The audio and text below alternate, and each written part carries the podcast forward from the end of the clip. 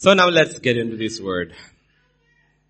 We started a year back on Nehemiah 2.18. Rise and build.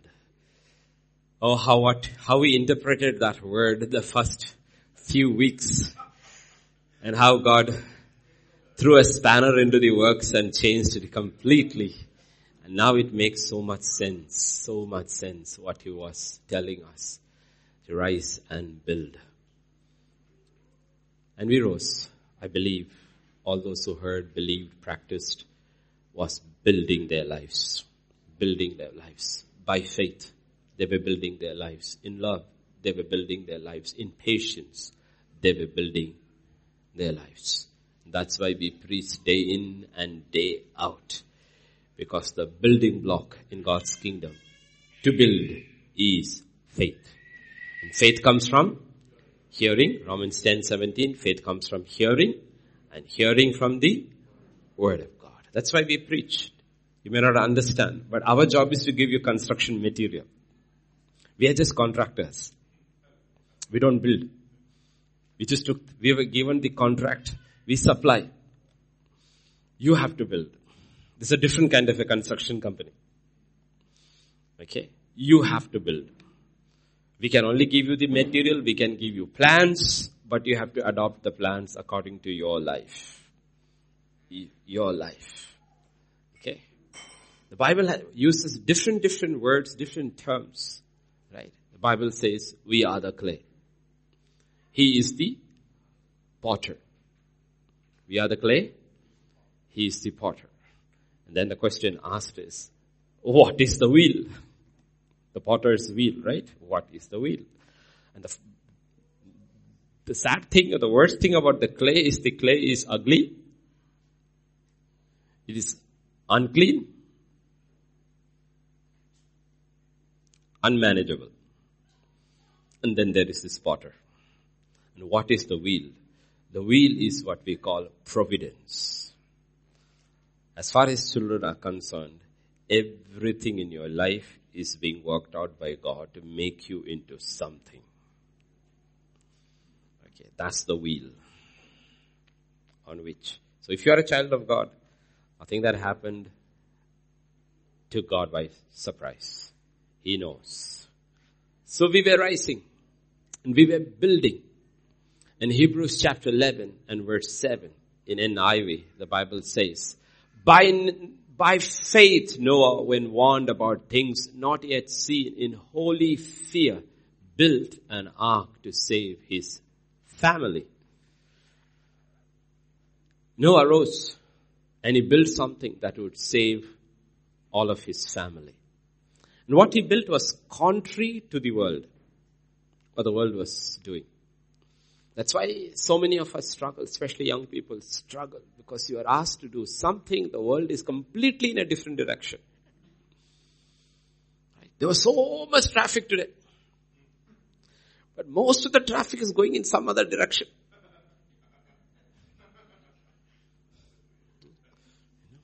Did you see? Police commissioner of one side says, we'll be checking everybody. Be very careful. Excise commissioner on another side says liquor shops will be open till one in the morning. It was a contradiction. Excise commissioner is saying it will be open till one. Police commissioner will check everybody's breath. Meaning buy it, take it home. Don't drink on the way. But we want you to buy and drink. Our Jesus also come, says, all who are thirsty, come and drink. He says, you drink of what I give, you will never be thirsty again. That's our prayer, young people here. Nobody drinks. You drink from Jesus. So Noah built. Everybody must have scoffed him, mocked him. But at the end, he was proven right. And the world was proven wrong. So we can only build by faith. What we did for these last 300. It was a leap year, Pastor Vijay? Yeah. So 366 days, we just built. We just preached. We preached. We taught. We prayed. We gave. It may look foolish. The day, we will know one day will come when we will be proved right and the world will be proved wrong. In First Timothy chapter 4 and verse 16, the Bible says, yeah, take heed to yourself and to doctrine. Continue in them. For in doing this, you will save both yourself and those who hear you. He says, here, build. Here, build. Here, build. So that you can save yourself. I can save myself. And by what I preach, I can save those who. So it, you may feel tired, may feel sleepy. But listen, you're not going to hear anything new, okay? Unless you were asleep at every meeting. Then it will be new. In Romans 1, 17, scripture says, For in the gospel, in it, something is revealed. The righteousness of God is revealed from faith to faith, as it is written, the just shall live by faith. Meaning where man ends, God begins. Faith means you end. Faith means you end. God begins. That's our problem with faith. Where faith begins, it's the end of man, the beginning of God. It's the end of man's power and the beginning of God's power, which we call grace. Faith unto faith, grace unto grace. That's why Hebrews 12:2 says, keep your eyes fixed on whom? Looking unto Jesus the author. Keep your eyes. He's the author. Not only the author, he's the finisher of our faith. Meaning you can't take your eyes off. Cannot eyes off. He's the author of our faith. He is the provider of grace. Both.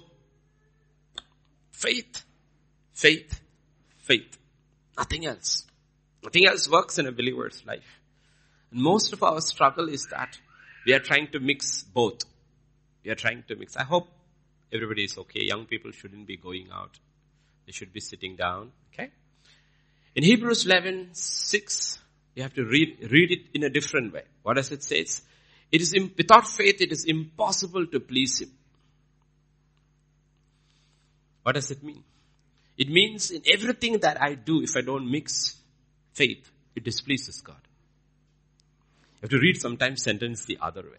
If I don't bring faith into anything that I do, anything that I do, it displeases God.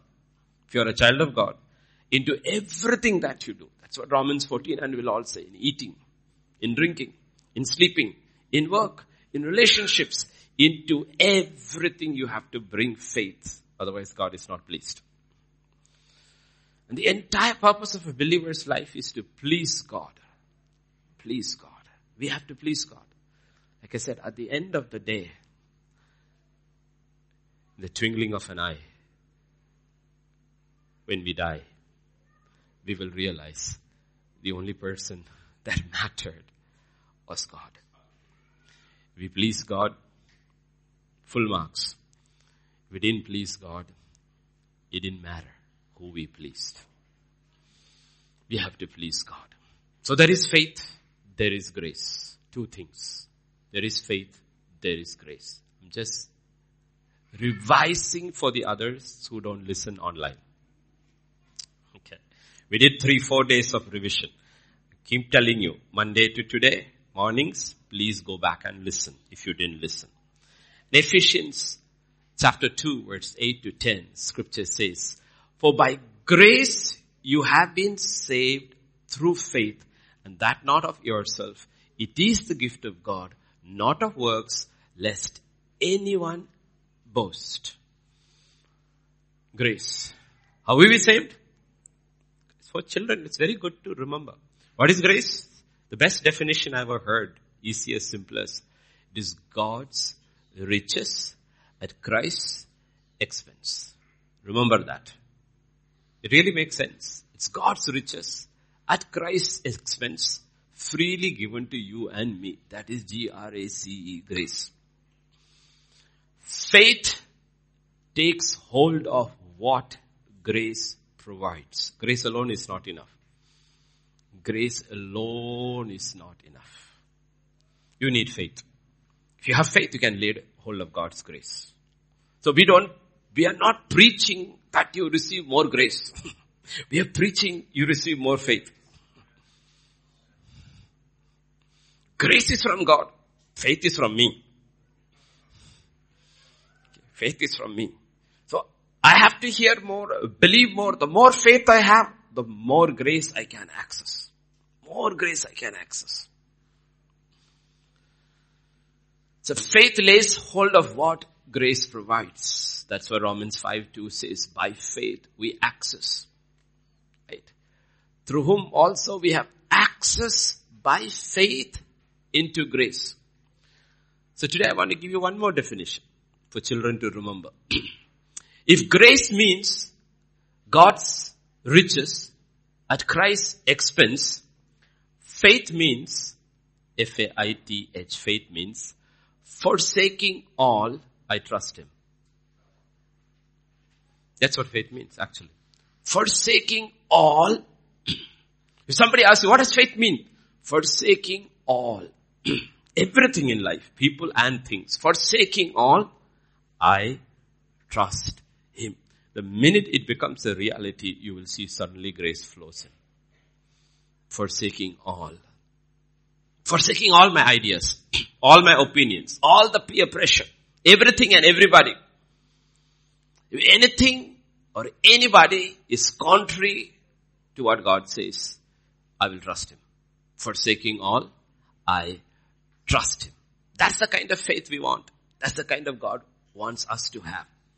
Then it is faith unto faith, grace unto grace.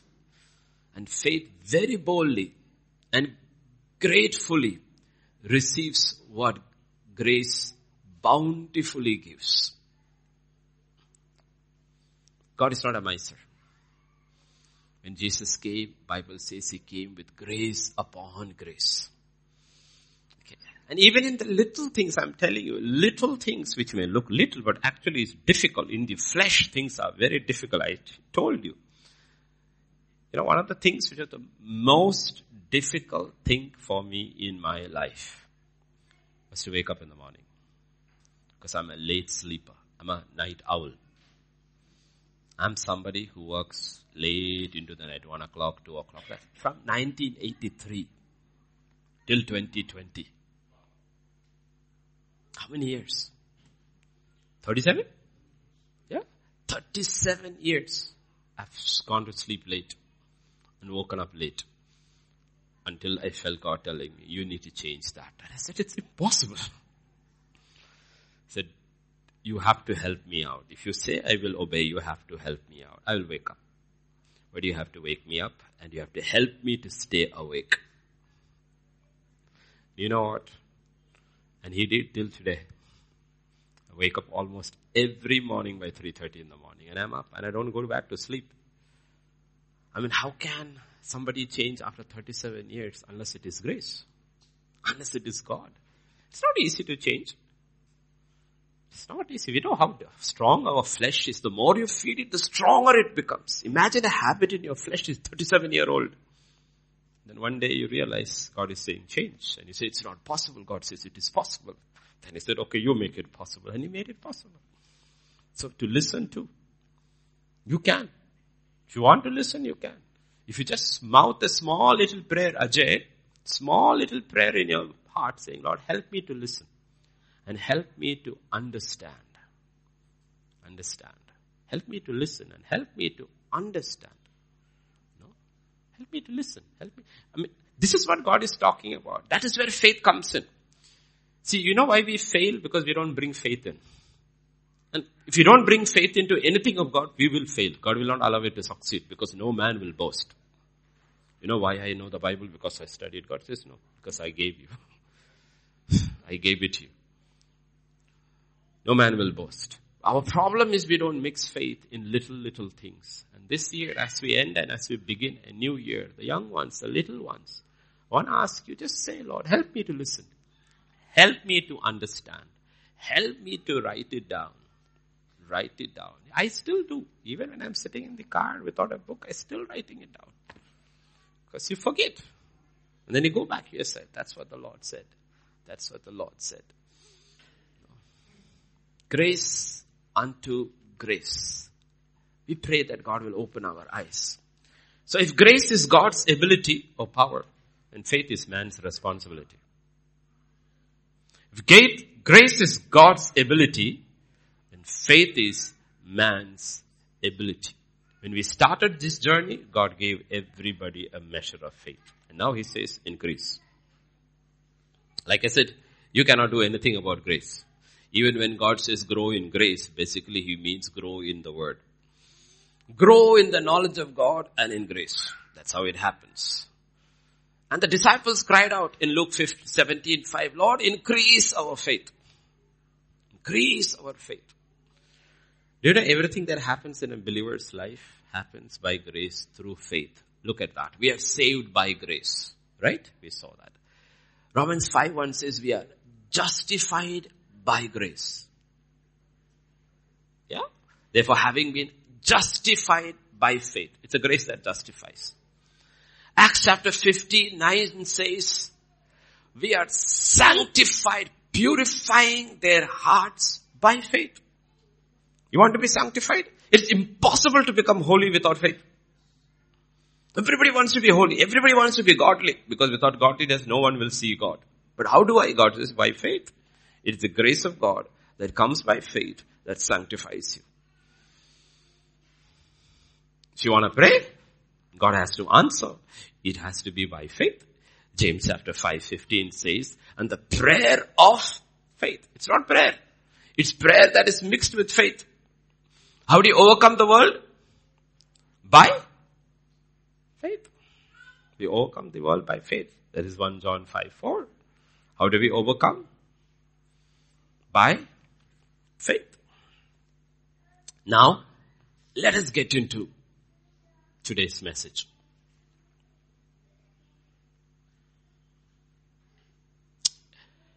First part I will speak about faith. That's what I've been speaking for the past 25, 26 years. One topic. Every possible direction just to get people to believe and continue believing. If you listen and meditate on the law, you will end up having faith in your works. That's a problem with the law. That's why the Pharisees refused to receive Jesus because they put their trust in their works. And if you have faith, in your faith, what you have is positive thinking. It is not the faith of God. You have to be very sure of your faith. The first thing about faith that secures your eternity is you need to know the object of your faith.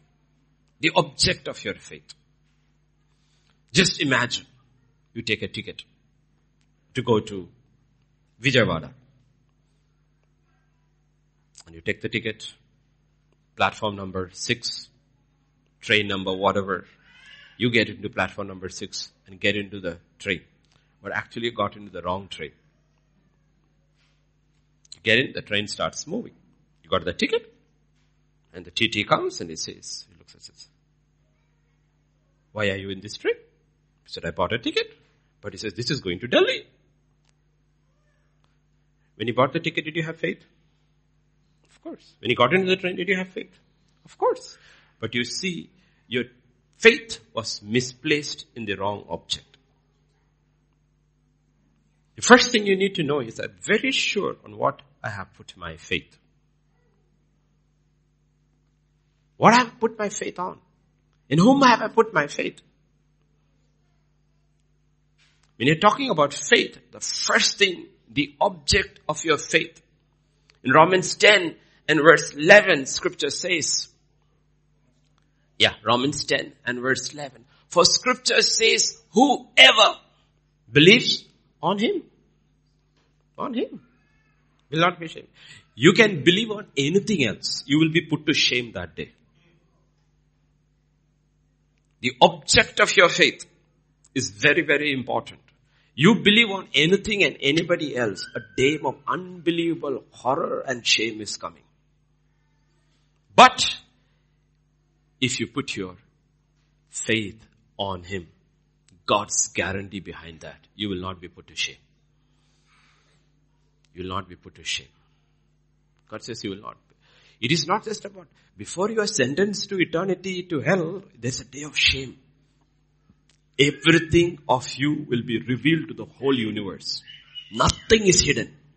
Everything you have done, seen, said, everything is open. Why? There's no covering. No covering. But those who put their faith in Him, there's no shame. There's no shame. You walk in repentance, you walk in faith, God keeps on sanctifying you. So be very, very careful. Verse 13. Whoever calls on the name of the Lord shall be saved. There's no other name. So be very, very careful about the object of your faith. Some people have faith in prayers. Let's call Auntie Elsa. She will pray and I will pass. Your faith is misplaced. The Bible says, if you know your scripture, that it is placed well. The prayer of a righteous person availeth much. Oh, she's righteous. She prays. That's why I'm calling. But that is an excuse. Because if you are saved, you are righteous. It's not wrong to call somebody to pray for you after you have prayed for yourself. God doesn't do outsourcing in the kingdom of God. Object of your faith. Because faith is no better than the object of your faith. It's no better. Let me tell you.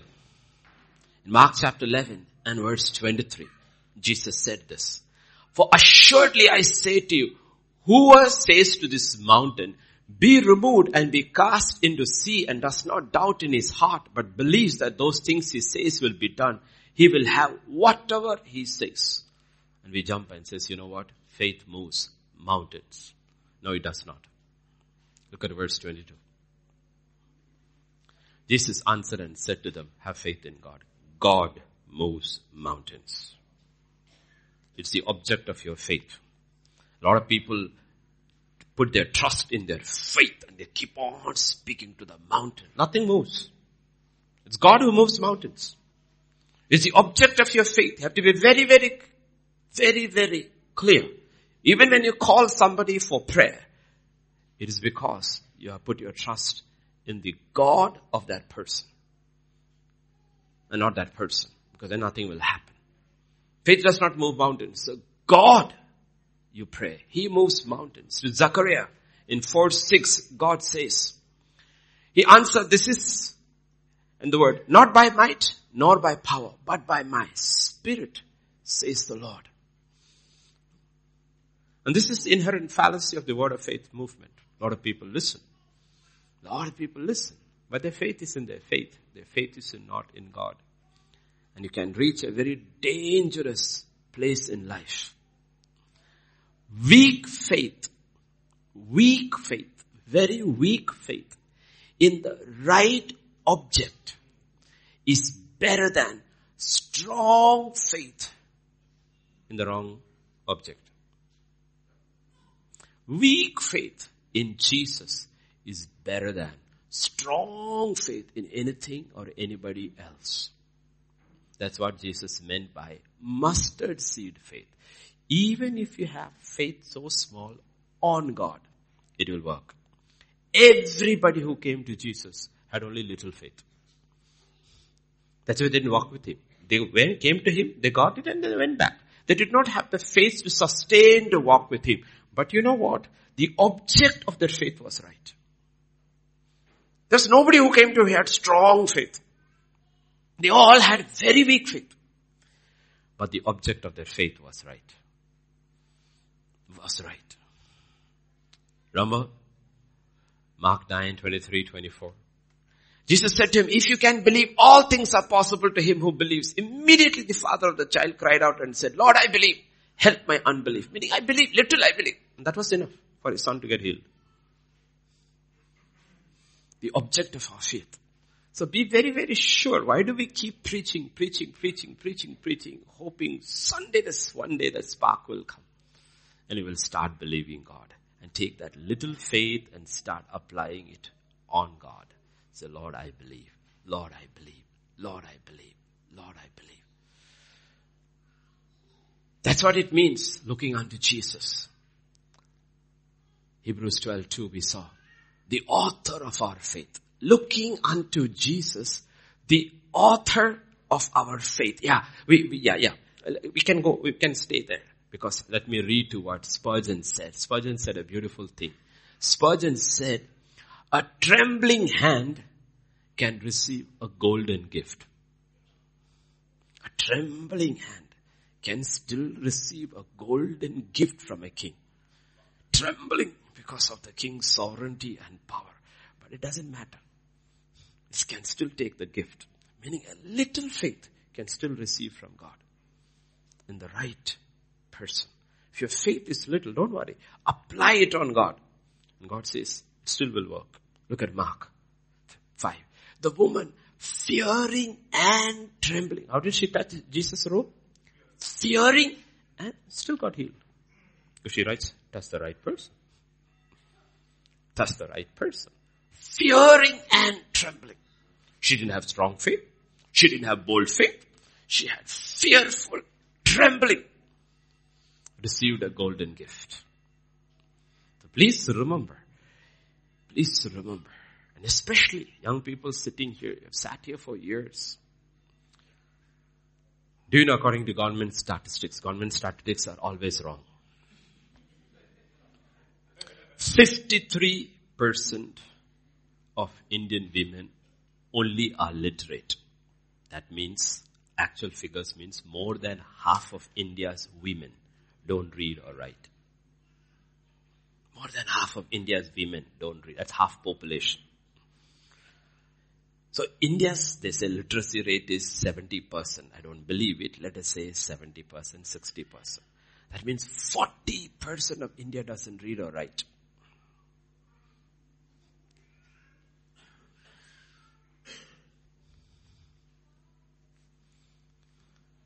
Think about it. So if you can read and write, you are one of that 40%. And if you can read and write English, you are one of that maybe 5%. If you're one of them who goes to church, then you're one of that 4%. And if you're somebody who's got a Bible, you are one in maybe 2%. Think about it for a minute. Do you have a Bible? Do you have a church? Have you ever heard the word? So when you are one of the 2% and you stand along with the 98% who did not have access, to whom will God show mercy? 98%. That's what Jesus said. When he, talked, they said about the tower that fell and the one whom Herod killed, he said, no, they were no worse than anybody else. If you don't repent, you will also perish. Think about it. Advantages. 2020, think about it. 2020, think about it. The advantage we have. Language, church, word, Bible, Bible studies, online teaching, offline teaching, daily readings. God says, do you know your own nation? Do you know your own country? It's a huge, huge majority has no access to this. So faith is forsaking all. I trust in Him. That's how faith begins. That's what the poor woman, trembling and fearful, forsook everything and touched Him. She was healed. That's what Ruth said in Ruth 1 and verse 16. Yeah, can I have it? Ruth said, entreat me not to leave you or to turn back from following after you. For wherever you go, I will go. Wherever you lodge, I will lodge. Your people shall be my people. Your God, my God. Do you know the interesting part of the story?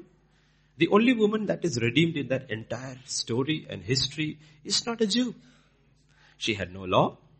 She had no word. She had no access to the temple. She had no access to anything connected with God. But she had little faith. And God said, I will redeem you. I will redeem you. That's the things which we need to understand. God is not a respecter of persons. All he looks is, do you believe? Do you believe? That's why the Bible says, looking unto Jesus. Looking unto Jesus. To look unto Jesus, you have to take your eyes off everything else. Otherwise you can't look unto Him. Don't look at your faith. He's the author. So the first thing, be very, very careful of the object of your faith. Object of your faith. Second thing, very careful. Romans 10, 17. And faith comes by hearing and hearing by the word of God. Be very careful of the origin of your faith. Source of your faith. Oh, I was there watching TV. This man came and prophesied and I received it. Is that the origin? Do you know him? Does he, what he say, agree with the word of God? Does he agree? I read this book, I believe it. Be very sure of the origin of your faith. Bible says faith comes from hearing and hearing from the word of God. There is Rhema and there is Logos. Be very sure of the origin of your faith. Be very sure. A lot of people in Christendom are floating around. What I was preaching this week, counterfeit Christianity. The biggest counterfeiter ever, the best counterfeiter ever is the devil. And the best counterfeit he has ever produced is counterfeit Christianity. Counterfeit Christianity. And people don't check the source. People don't check the source. The origin of your faith. The origin of your faith. It's not name it and claim it. No, you can't claim it. You can claim it only if God names it. If God names it, you can claim it. If God hasn't named it, you cannot claim it. Be very sure about the source. Because faith the Bible says there in Hebrews 11 and verse 1, faith is the substance. The substance. Different translations you can check. The guarantee. The confidence. The title deed is the substance of things hoped for. The anchor of your hope is in the Word of God. Hope has an anchor. It's absolutely God. Absolutely God. Because if you cannot hear from God, you cannot have God's faith. It's as simple as that. I told you last month. The faith He gives us is the faith of God. It's not a faith of man. When God gave a measure of faith, He does not have a separate faith. It is His own faith He gave us. Because only His faith will save us. So the origin of our faith is God Himself. The faith Jesus walked on was His Father's faith and that's the same faith we are given. It's the apostolic faith. The apostles had the same faith. So be very, very sure, not only of the object of your faith, also the origin of your faith. Origin of your faith. Because you must ask, why do I struggle? Maybe your source is wrong. Maybe your source is wrong. I cannot generate faith in you. I'm just a postman. You have to hear Him behind my voice. You have to. You have to read. You have to hear. I can't generate faith. Honestly, I can't. I can't do that. I can only preach. God has to give it to you. That's why you have to pray, Lord, open my ears that I hear every time. Even today, something I will take with me. I know that you spoke to me. You spoke to me. I know, Lord, you, you spoke to me. He spoke to me. And he speaks. He's a, he's a living God. He speaks. So we know the object of our faith. We need to be very, very sure of our origin of our faith. That even if he gives you a dream, he will confirm the dream is from him. He confirmed it to Joseph. That was the word of God for him. He didn't give it once, he confirmed it twice. He gives you a vision, he will confirm it. That you will know the source is absolutely God. God doesn't play lottery. Doesn't play, he doesn't play dice with his children. Absolutely sure he will make it. So be very sure of whom you have put your trust in and the source of your faith. Third, the purpose or the objective of your faith. Faith is not random. It's got a purpose too. It's got an object. It's got an origin. It has got an objective or purpose. Okay. In John chapter 1 verse 14 talks about Jesus. I'll tell you why people who also have faith. Object is right. Origin is right. Still they fail. Scripture says, the word became flesh and dwelt among us. We beheld his glory, the glory as of the only begotten of the Father, full of grace and of truth. How did he came? Full of grace. Grace is the absolute, total power of God, the power of the Holy Spirit. How did he come? Full. And Hebrews 10 and verse 7 says, what did he say? Behold, I have come. How did he come? Full of grace. To do what? to do your. So what is the objective of faith? Not to do your will. Not to do your will. That's where people who have the right object and the right source still fail because they try to take God's grace to spend it upon themselves. God says, no. No. The objective of faith is to do God's will. Grace is not given to do our will. Grace is given to do God's will. It is not the will of any man. It's not the will of God that any man. That's why He gave grace. So what is grace used to? Save people. Why? Because that's God's will. If it is not God's will, any man should be saved. You can't use your faith or grace to get saved. It won't work. What is the will of God? That nobody should perish. Therefore, faith and grace works in salvation. From the beginning till the end, it works. It works. Understand these facts. The objective, objective, and we know it very well. When your children are small, you send them to buy something. 50 rupees. Buy 12 eggs and come. How much was the eggs? 40. Where is the change? I spend it. Did you ask me? Was the money to spend on yourself? Sent you out to do something. Right? What is grace for? What is the objective of your faith? to do will, to go do God's will. Please be very, very careful about these things as we close this year. Be very, very careful. Everything in God's kingdom is built by and through faith. The power that is supplied is grace. Both faith and grace is to do the will of God. Because you need to ask, am I God's servant? Or is God my servant?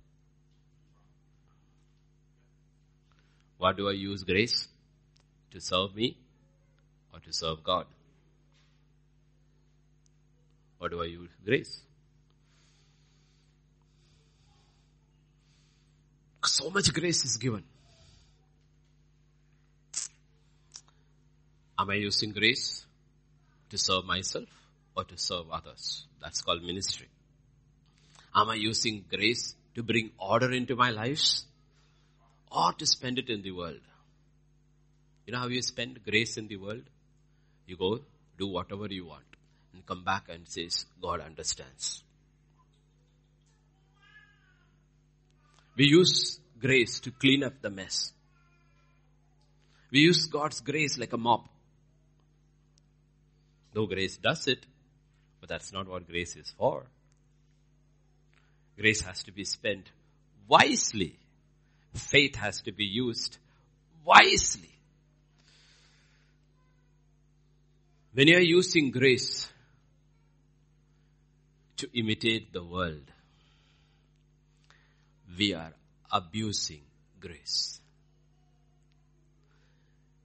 We are called to use grace because grace is what faith comes from. Or let me say, we use faith to imitate the world. That is what name it, claim it makes it. We are abusing grace. Why I'm saying is because I know a lot of people are miserable. They're trying to bend God to do their will. God has never done it. Never done it. Never done it.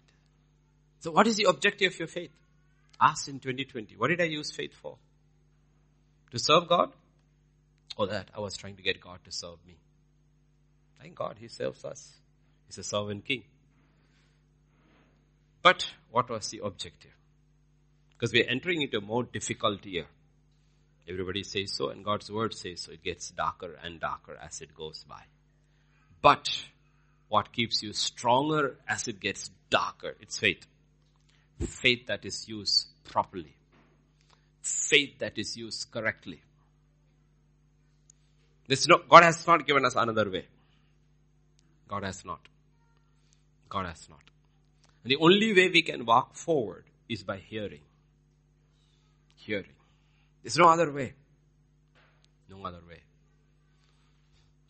The next virus is supposedly coming, more dangerous than this. Everything could be shut down again. I don't know. I'm not saying it will be shut down. I don't believe it will be shut down. But if it is, ask about it. Will you survive? Will you survive? Without hearing, will you survive? I'm talking about faith life. Will you survive?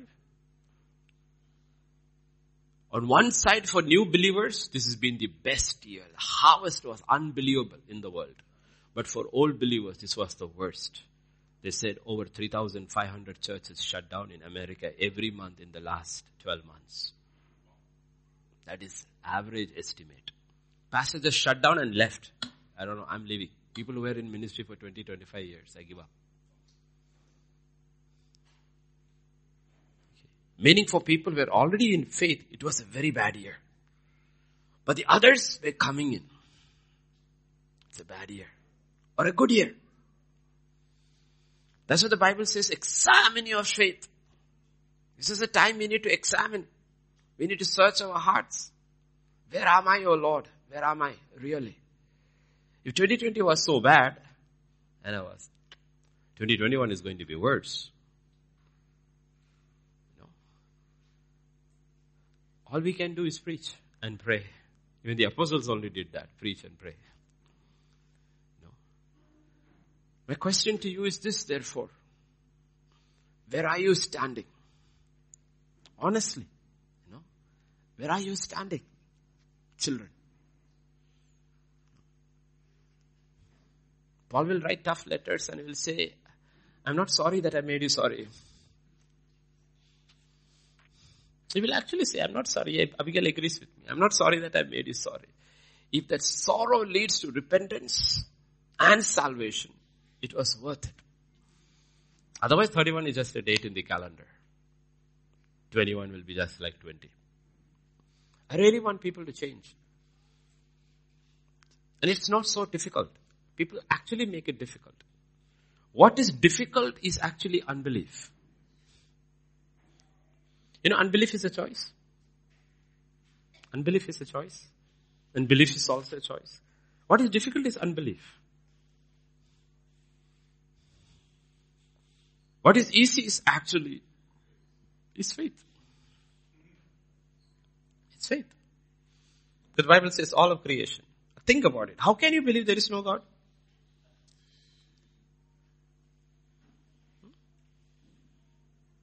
How many of you believe there was no Sammy or Peter? That this hall was arranged by itself. And the boys who came. The chase just moved into place. I mean, it's actually stupid to believe.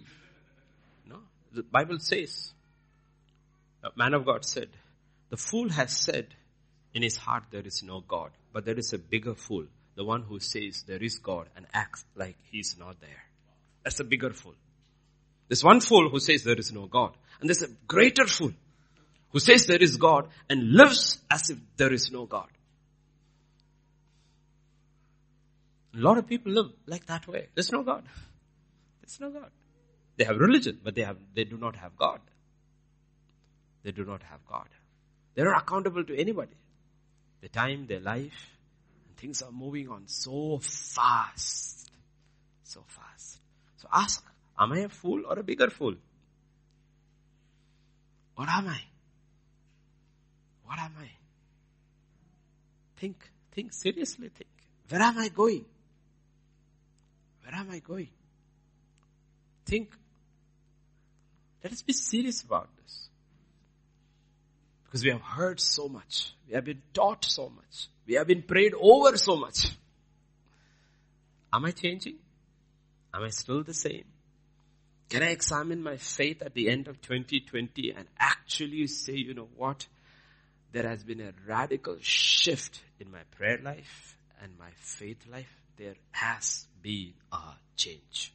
I can feel it. I can sense it. I can measure it. It was not like 2019. 2020 was faith-wise the best year of my life. Prayer-wise the best year. Outside was different, but inside was completely different. So Peter says his last words to mankind, grow.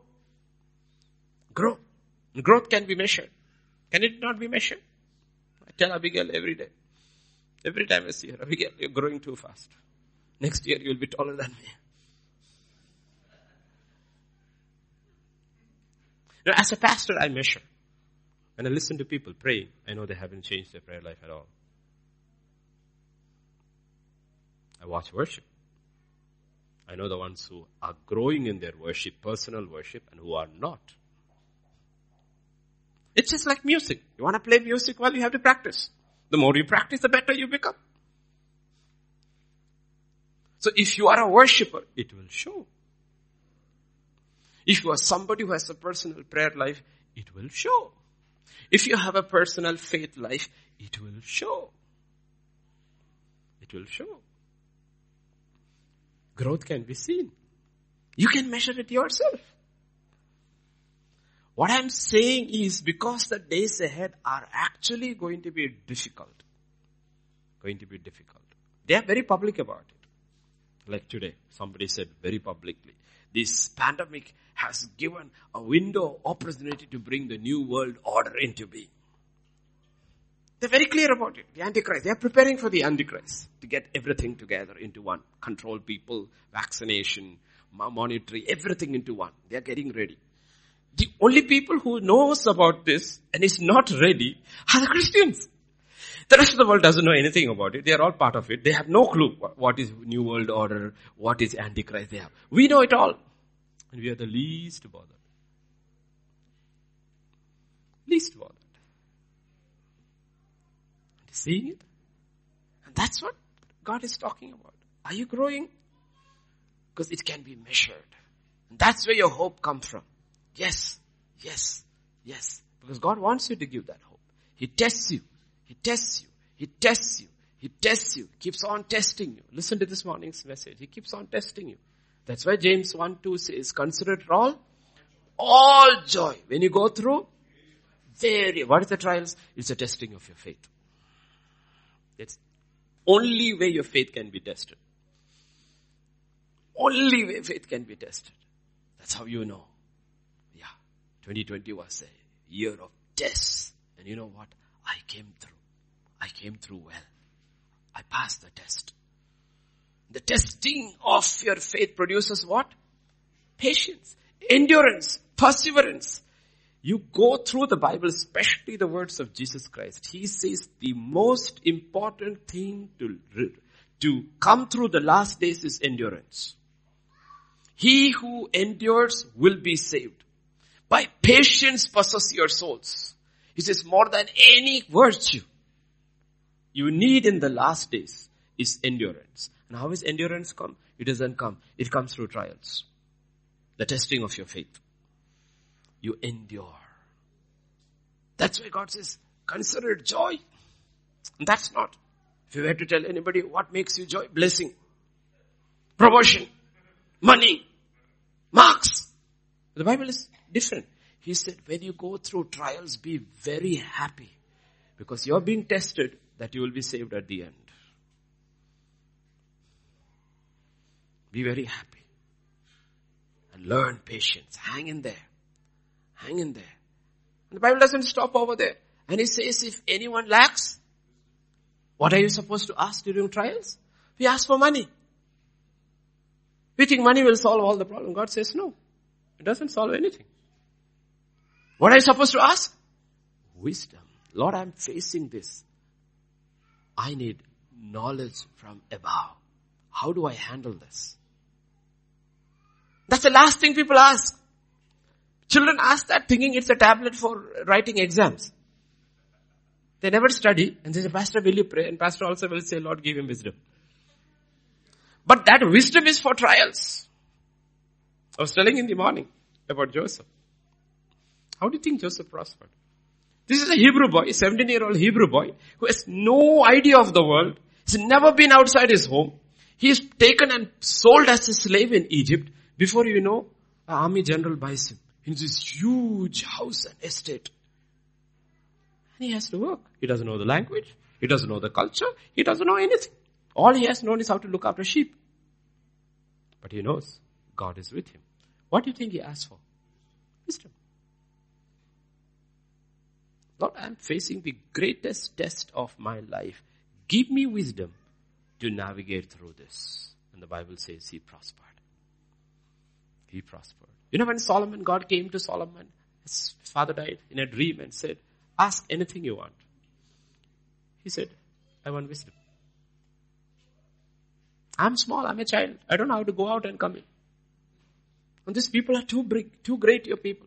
Please give me wisdom. God said, you know, I'm very pleased with you. Because you asked for wisdom, I'll give you everything else. Everything else.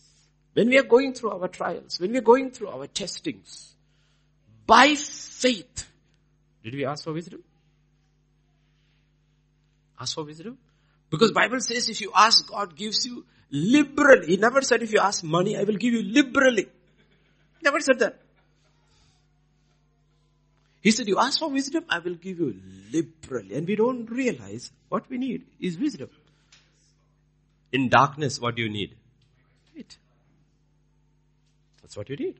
If you're sitting in the dark, what is money going to do? No, the 65 days of lockdown, what did your money do? Nothing. You ate the vegetables the government gave you.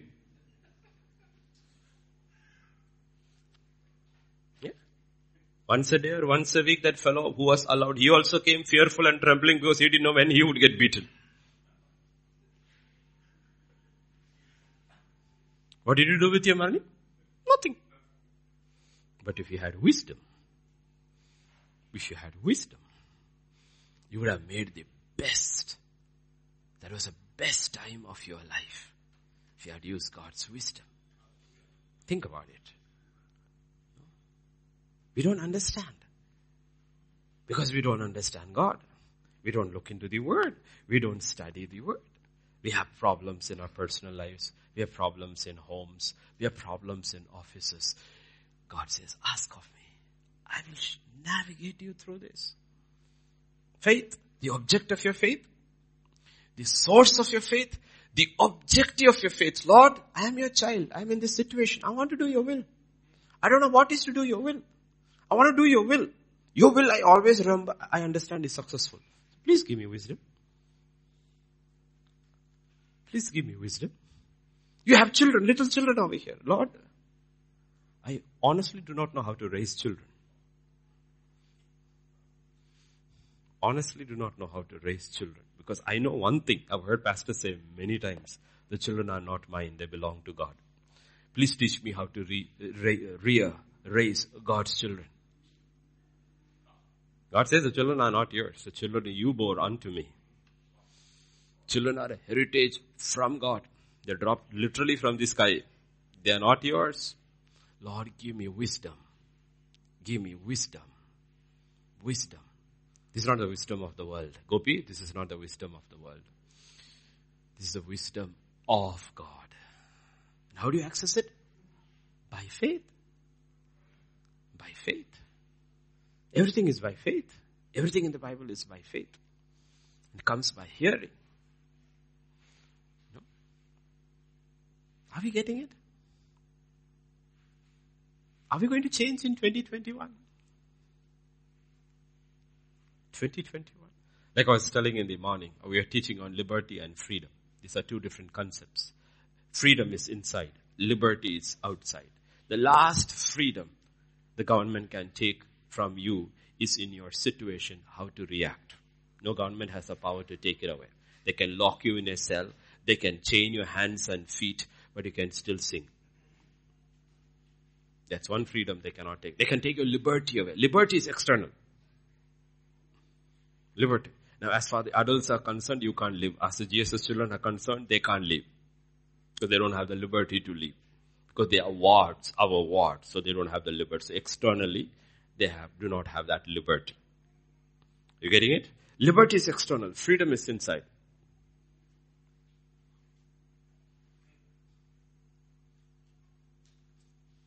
The question is, are you free? Are you free? Liberty doesn't matter, actually. Liberty is in the hands of the state. Freedom is in your hands. That's the extreme power of faith. Extreme power of faith. Even when every liberty has been taken away, you still have the freedom to choose God and choose and to react by faith. That's what the Bible says. By faith, by faith, by faith, by faith. Don't think Noah is building an ark in a pleasant atmosphere. He's building an ark in an extremely hostile, scoffing, mocking atmosphere. But he still chooses to build. It's his choice. Inside how to react. So you have freedom to listen or not to listen. Pray or not to pray. And the question God is saying, it's a God-given freedom. God-given freedom. And how are you choosing your freedom? Why are you choosing your freedom? Because you're more concerned about liberty. Can I go shopping? That's liberty. That's not freedom. Will there be? Everybody is worried about liberty. But God has given is freedom. If you have exercised your freedom properly, one day in heaven God will give you liberty where externally, everything that you have become like Christ, you have the external liberty. Right now we don't have liberty. It's restricted. Even when you go back, we don't know how many stops. Who will check your paperwork? But freedom you have. You have. Even when he stops you, you have the freedom to react. You choose you choose. And that's what God is saying about it. We sat here less than a year because of the pandemic and the lockdown. But the online was there. Don't tell me when the online messages were going on, you were all busy doing uh, righteous works. Don't tell me.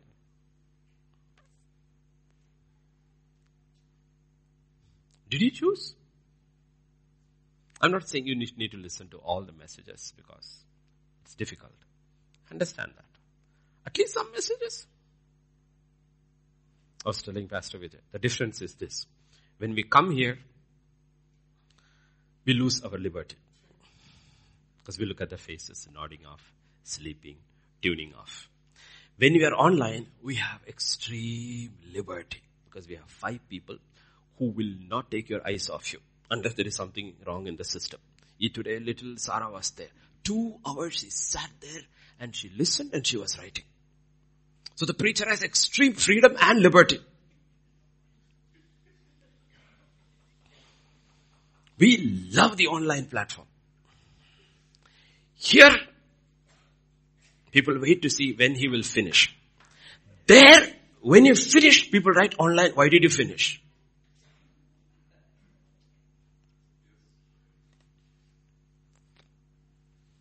And I sometimes wonder, Lord, are you playing a trick on me? Why is my congregation struggling with the word? Is it because like Jesus, they have become very familiar with the person? Familiar with the person. I ask God, what's the difference? The word is the same. They don't see me. I mean, they see me only this year. They don't see me. But they listen. And they listen. And they have no issues. How long it is. And if you look at the time they listen, last time when I finished, it was 1.45 in the morning for them. Nobody had gone. They were listening. They were listening. I had a text from somebody from US. And it was interesting text, text. And he sent me a text from US. This is what he sent. Live stream. Encourage yourself in the Lord. Waiting for download. Take an inventory 2020. Downloading. Rewind 2020 and return to me. Going to drive to Florida. Six hour, six hour drive. Taking important things for the journey. Three messages, six hours. I'm going to listen all the way. Now looking at this. Do my children listen? These are busy people. They're working in Atlanta, driving to Florida. They are busy people. But every message they download and they listen. They listen. My question is, do you listen? Because at the end of the day, it doesn't matter how much accolades you get from all around the world. You matter. You are like Paul says, the children, I hope spiritually I have birthed.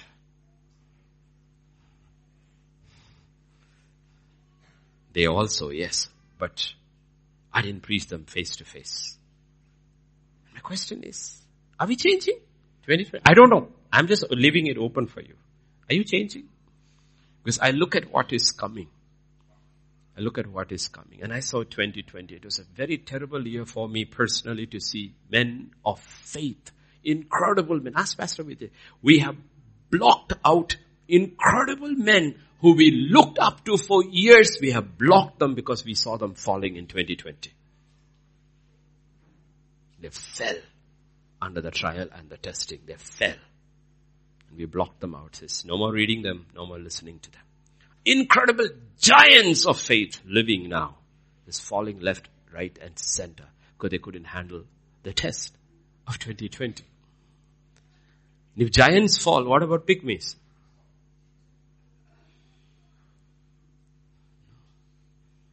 And that's what to the church in Galatia, Paul writes, I fear for you. Fear for you.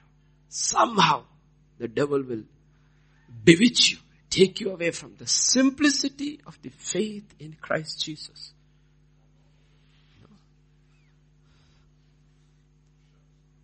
We are not going to let go of you, okay? Pastor Vijay and I are already planning how to make life more difficult for you in 2021. Because all I asked was, remember I asked you a few weeks ago, two things.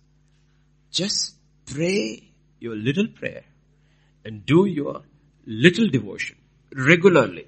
And suddenly you will see light coming in. You take one tiny step towards God. One tiny step towards God. Because if you're sitting here unchanged, that means this entire year you didn't real, you, you have taken religious steps. You do not take a step of faith. I'm not talking about religion here. I'm talking about faith here. That woman without anybody knowing came from the behind, touched the hem of his robe. And Jesus said, who touched me? That should blow your mind away. Blow your mind away. Okay. Jesus just stopped. He didn't see. The Holy Spirit saw. Virtue flowed. And he said, who touched me? That's what God is asking. God is asking. I want the worship team to come up. Come. Worship team. Yes, Peter. We don't have to have a service till 4 in the morning and all. Don't worry about that.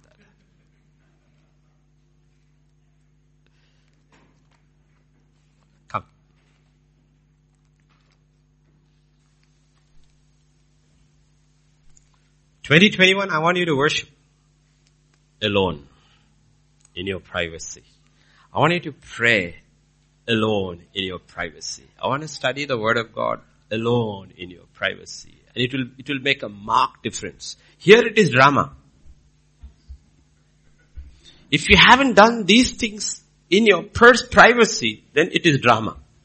And God doesn't watch drama. God watches worship. He loves praise. He loves worship. So if you do it personally, it doesn't matter. God is not worried about how you do it. If you do it, then what happens here is not drama. That's what I wanted to do in 2021. Honestly, praise God, worship God, and it's very easy now. Put this on. That's all. Awesome songs. Whichever you prefer, hymn or chorus, does not matter. Put it on. Sing along. Listen to a message. Write down what God tells you. God says, you know what? I'm watching you. I'm watching you. He told about Saul of Tarsus, behold, that man prays. That man prays. And probably that was the first time God heard his prayer. But he prayed. Turn to Isaiah 53.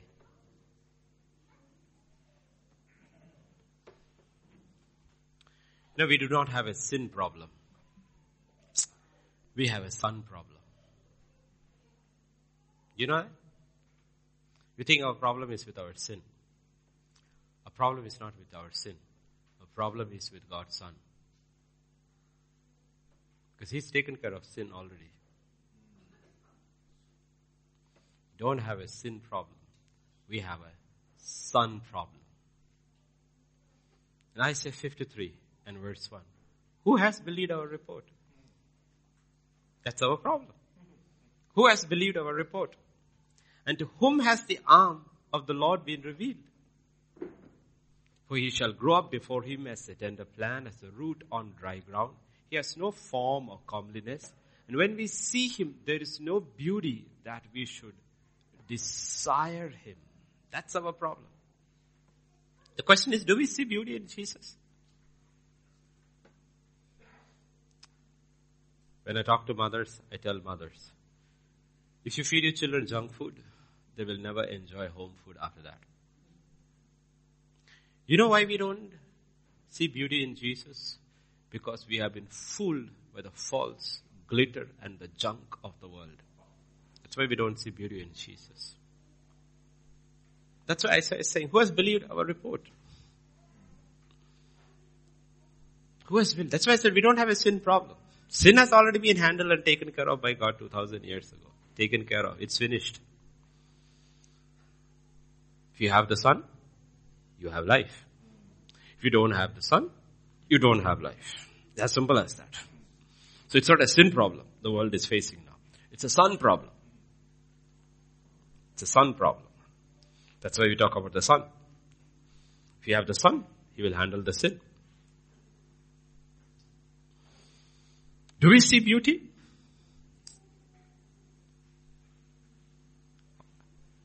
In Christ? Verse 3. He's despised and rejected by men. Think. Think today. 31st.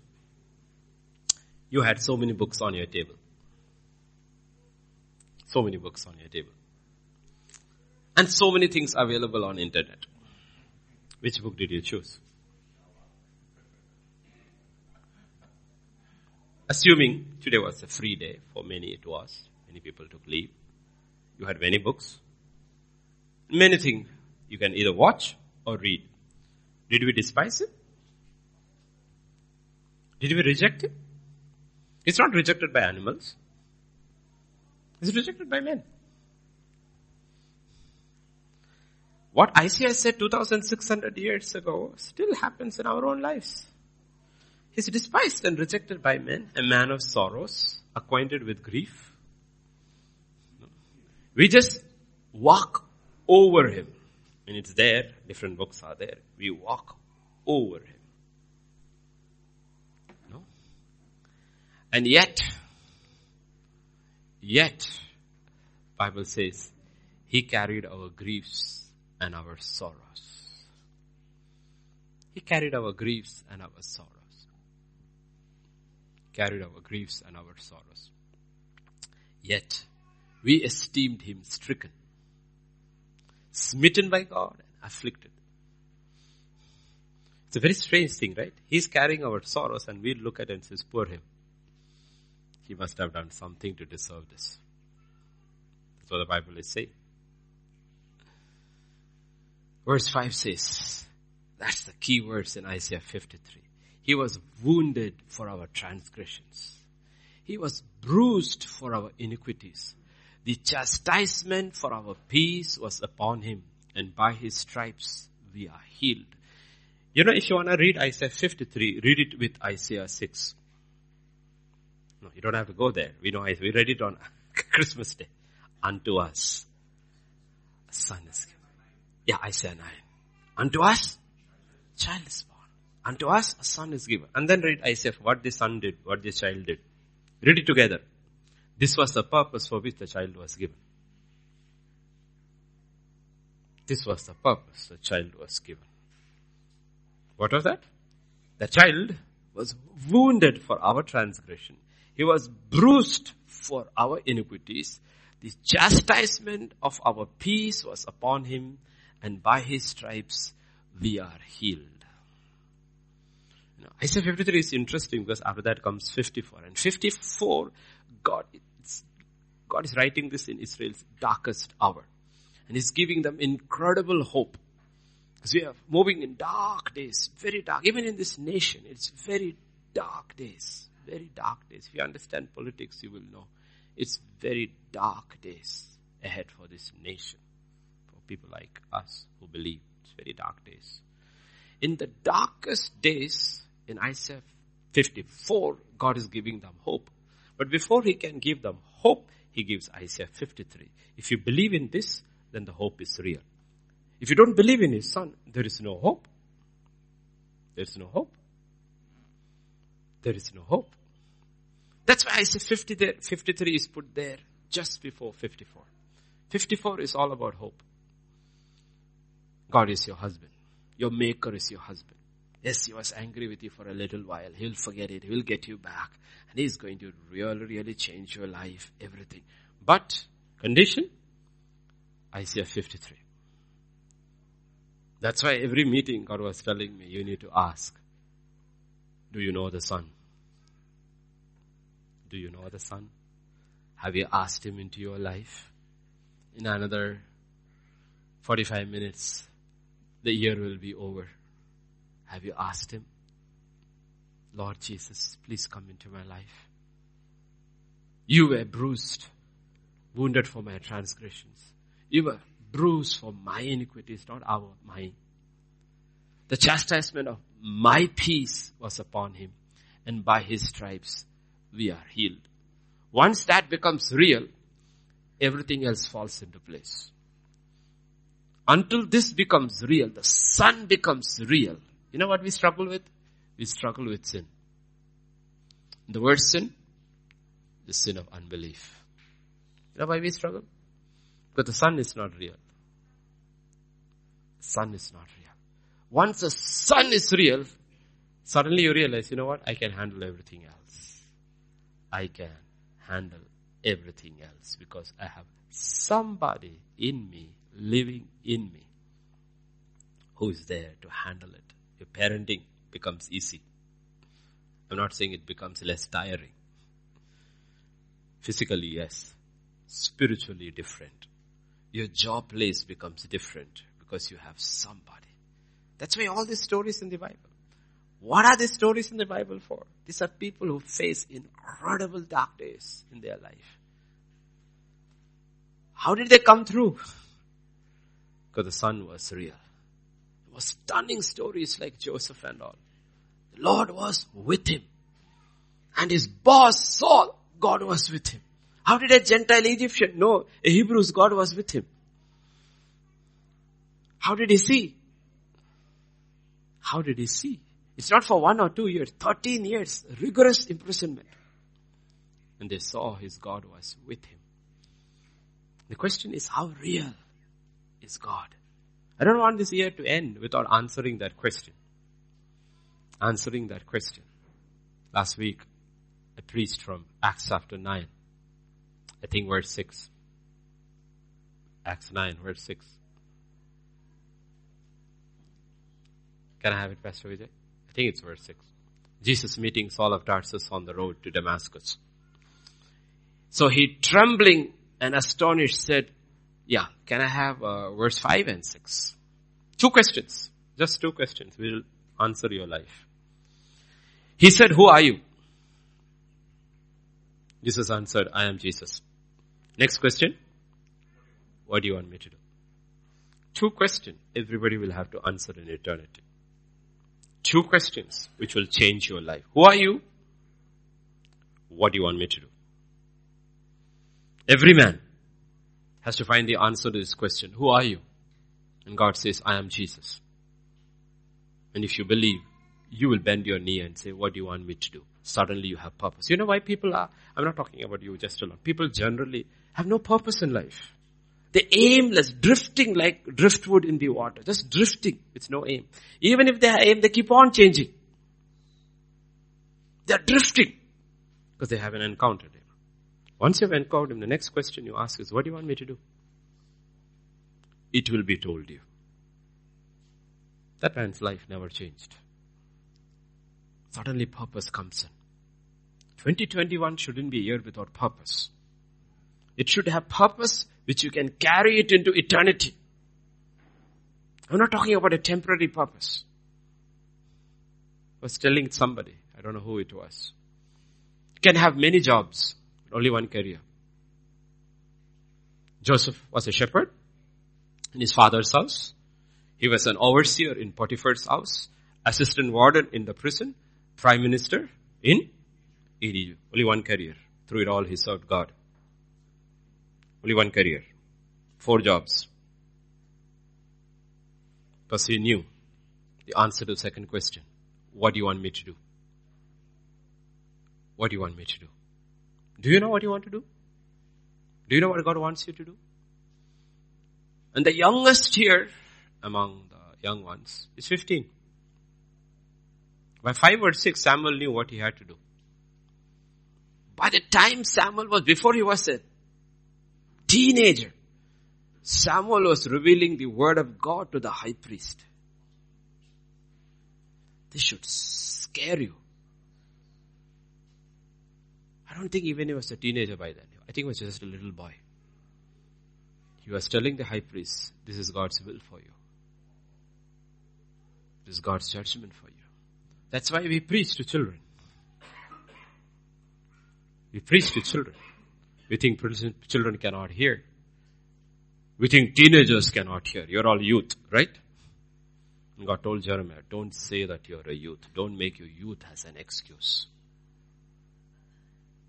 I've appointed you teenager as a prophet to the nations to pluck down, to tear down, and to build. Who's he? Teenager. reality to, of God's kingdom. And you have to believe. Parents have to believe. Older people have to believe. Young ones have to believe. You cannot drift aimlessly like this. Life is not a vacation. Vacation is on the other side. Not by the beach because there is no sea. Rivers, I believe plenty, but no sea. So if you're looking for a beach, go now telling you honestly, you can't find your purpose. 2021, you can't find your purpose. Can't find your purpose. You can. 2019, And the year ended, the Lord told us, rise up and build. And then came probably fulfilling scripture, the greatest shaking which God had promised. When he said, everything that can be shaken will be shaken. Because you're receiving a kingdom that cannot be shaken. That's why the first part I was talking to you. Do you believe? Do you believe? Because the purpose of the shaking was to show to us whether we are in the kingdom or not. What in our life does not belong to that shaking. And the world had never seen a shaking like this in the last 75 more years. In 2020 we have more suicides than ever, more depression than ever, more joblessness than ever, more divorces than ever, more young people committing suicide than ever. And demonic has been released like never. As God said, the heavens and the earth is being shaken. And what did God tell us? Rise up and build. Build your lives. Be strong. Strengthen. Strengthen. Strengthen yourself. And I hope we rose and build. Hope we did. By faith, we did. Now I want you to go to Isaiah 54 verse 2 and 3. Isaiah. Are you tired? Isaiah 54. We had 2 and 3.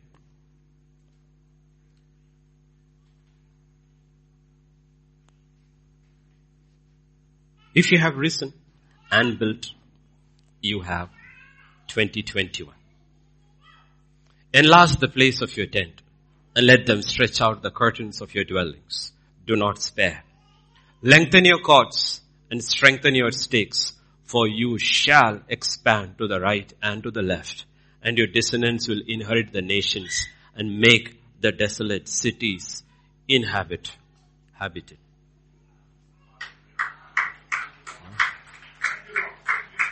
It just falls into place.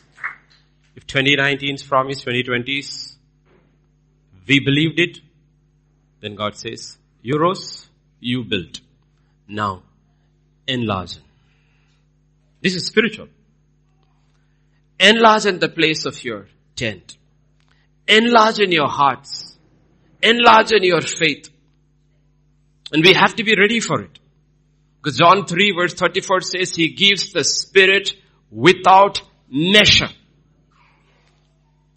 He's not a miser when he gives his spirit. He gives his spirit without measure. And if you want to receive his spirit without measure, he says enlarge on your tent. Increase your capacity. Increase your capacity. Because Daniel prophesies when the end days comes, there will rise a generation who knows their Lord and they will do great exploits. And God says, in the midst of all this junk that is happening, you are a different people. You don't contract you enlarge. You don't contract. You and I don't contract because the one that is in us is greater than he who is in the world. In 2 Kings chapter 4 verse 5 and 6, that widow who came to Elisha, scripture says, she went from him, shut the door behind her and her sons who brought the vessels to her and she poured it out. And when it came to pass, when the vessels were full, she said to her son, bring me another vessel. And he said to her, there is not another vessel. So the oil ceased. You know why the oil ceased? Because there were no more vessel left. There is absolutely no shortage of power in heaven. Only vessels to receive it on earth. Absolutely nothing. And God stands there and says, enlargen. Enlargen. Enlargen. Do you believe? Because we believed in the 2020 promise. To rise up. Rise up from our slumber. Spiritual slumber. Rise up from hiding your face in the sands of this world. Your career, your pursuit of whatever we rose. Told you rise up and start building the kingdom of God within you. We didn't know what was coming in 2021. It was somewhere in the month of December. I think I was walking when the Lord told me this is the promise. I went back and I looked at it and said, how can this be, Lord? He said, that's my promise for GCC worldwide. Enlarging your faith. Enlarging. Mark 9 and verse 23, God says, if you can believe, all things are possible to him believe. Lord, 2021, I want to stretch my faith like never before. Never before. See, in God's kingdom, it doesn't work like this, that 2021 will be better than 2021. 2020. It doesn't work like that. 2021 will be better than all the previous years put together. That's how it works. That's how it works. You start as a believer, whichever year it was, and you come to 2020, and when 2021 comes, when you move, move in faith, he says, if you had 10 years as a believer, the 11th year will be more than all those 10 years put together. You have to believe. You have to believe. Lord, I want to enlarge in my heart that I will love you with all my heart, with all my heart, with all my strength, with all my power. I want to enlarge. I want to enlarge, Lord. I'm not satisfied loving you the way I loved you all these years. I want to really enlarge in my tent, Lord, my life. And I can, I know I can do it if I let you do it through me. Love my neighbor. Enlarge in my hand, Lord. No, we believed a lie, this radical individualism, me, myself. That is the despair we see in this world. Everybody has everything and they are all miserable. Everybody has everything. Actually, if you look at everybody has everything. Who has nothing? Everybody has everything what you need for life. Are you happy? No.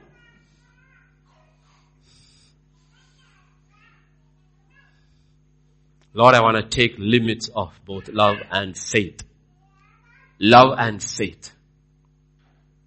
It is time to enlarge. 2021 is the time to enlarge by faith. God says, enlarge the place of your tents your life. Second thing he says, he says, yeah, stretch.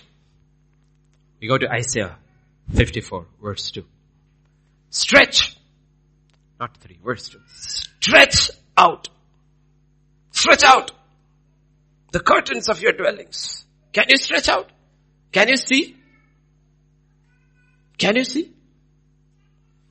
In Genesis 14 to Abraham, God said, look here.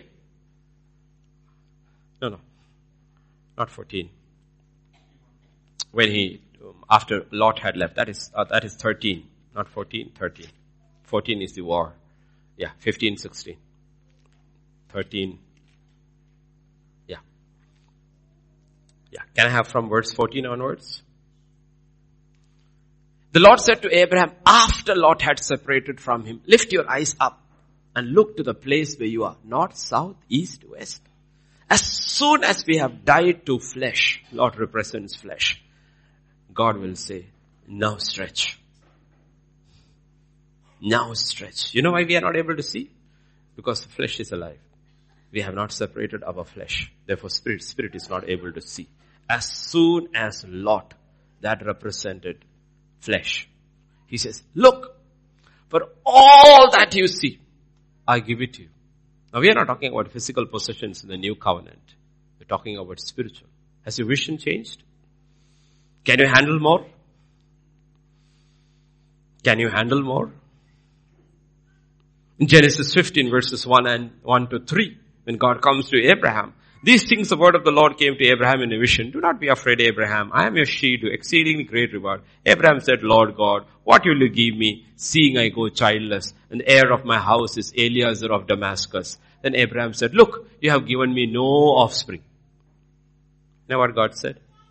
Verse 5. He brought him outside and said, now look towards heaven. Can you stretch? You're th- still thinking for one son. I'm thinking about nations for you. I don't have a child. I don't have a child. I don't have a child. He says, can you stretch? How far can you stretch? Abraham, how far can you stretch the curtains of your tent? Can we have the children a little quiet, please? Yes. Okay, okay. Okay, just, just. a little quiet. I love children, okay? So shouldn't get offended. I love your children more than you do. If you have doubts, leave them with me. God said, look up. Look up. How can this be possible? God says, look up. How can I stretch my tents? God says, look up. Don't limit God in 2021. Don't limit God. Don't limit God. Be ready to enlarge in your heart and your life and stretch it. Let God stretch it. Why don't everybody get up for a minute? Just stretch yourself. Ah, stretch yourself. Yes. Stretch yourself. That's what God's saying. Stretch yourself. Stretch.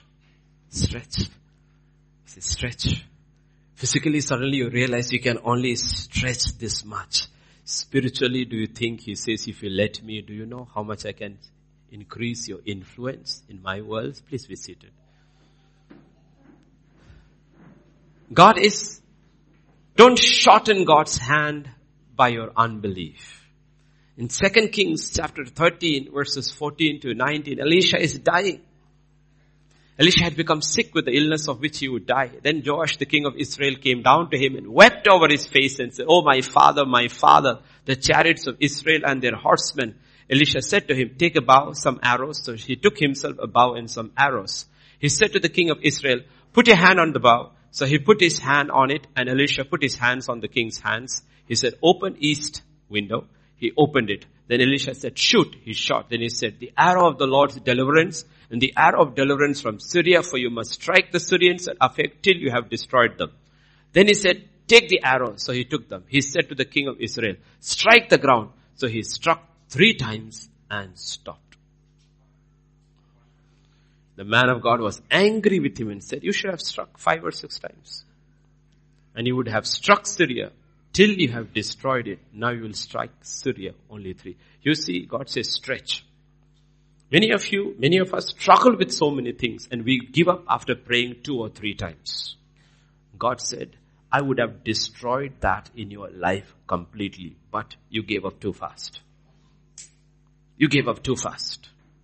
Too fast. You never quit on the things of the flesh, but you quit so fast on the things of the spirit. You quit too so fast. He said, this is the year you can stretch. You can enlarge it.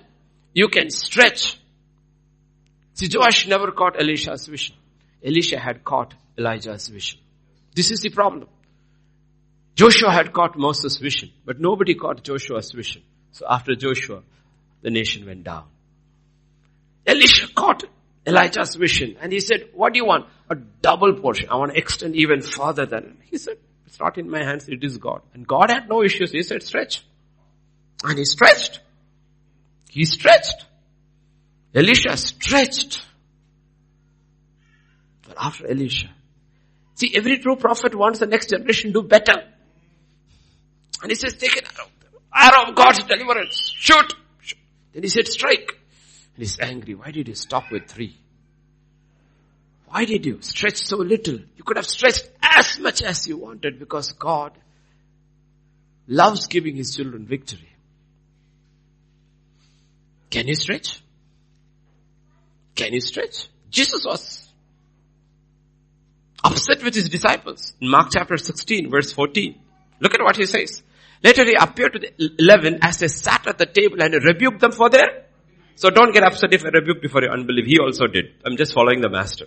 And these were disciples who walked with him for three and a half years. You just sat. And what did he rebuke them? For their unbelief. And look at verse 50. After that what he says.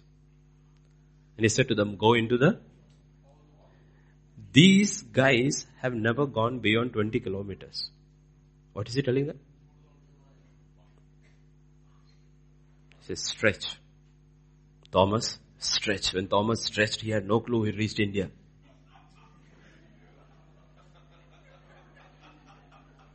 He also did exercise. Thomas stretched. Thomas stretched. He had no idea how far he would stretch. Do you know where these people went? These disciples reached? You have to put them yourself in their shoes. In their shoes. We have uh, GSS kid sitting here. The one who has stretched further is Mahendra. He went till Punjab. Okay. And he has many Punjabi stories to tell his friends. As far as he stretched his Punjab. Look at these guys. Simple rural flock, Galilean flock, fishermen. What did he say? God didn't put any limits on them. Just go into the old world. Stretch. That's how far you will take the influence on the kingdom. The question is when God says something, you need to believe for yourself. God, I don't know how far it is, but I believe. I believe. You said enlarge I am here, Lord. You enlarge through me. Enlarge my faith.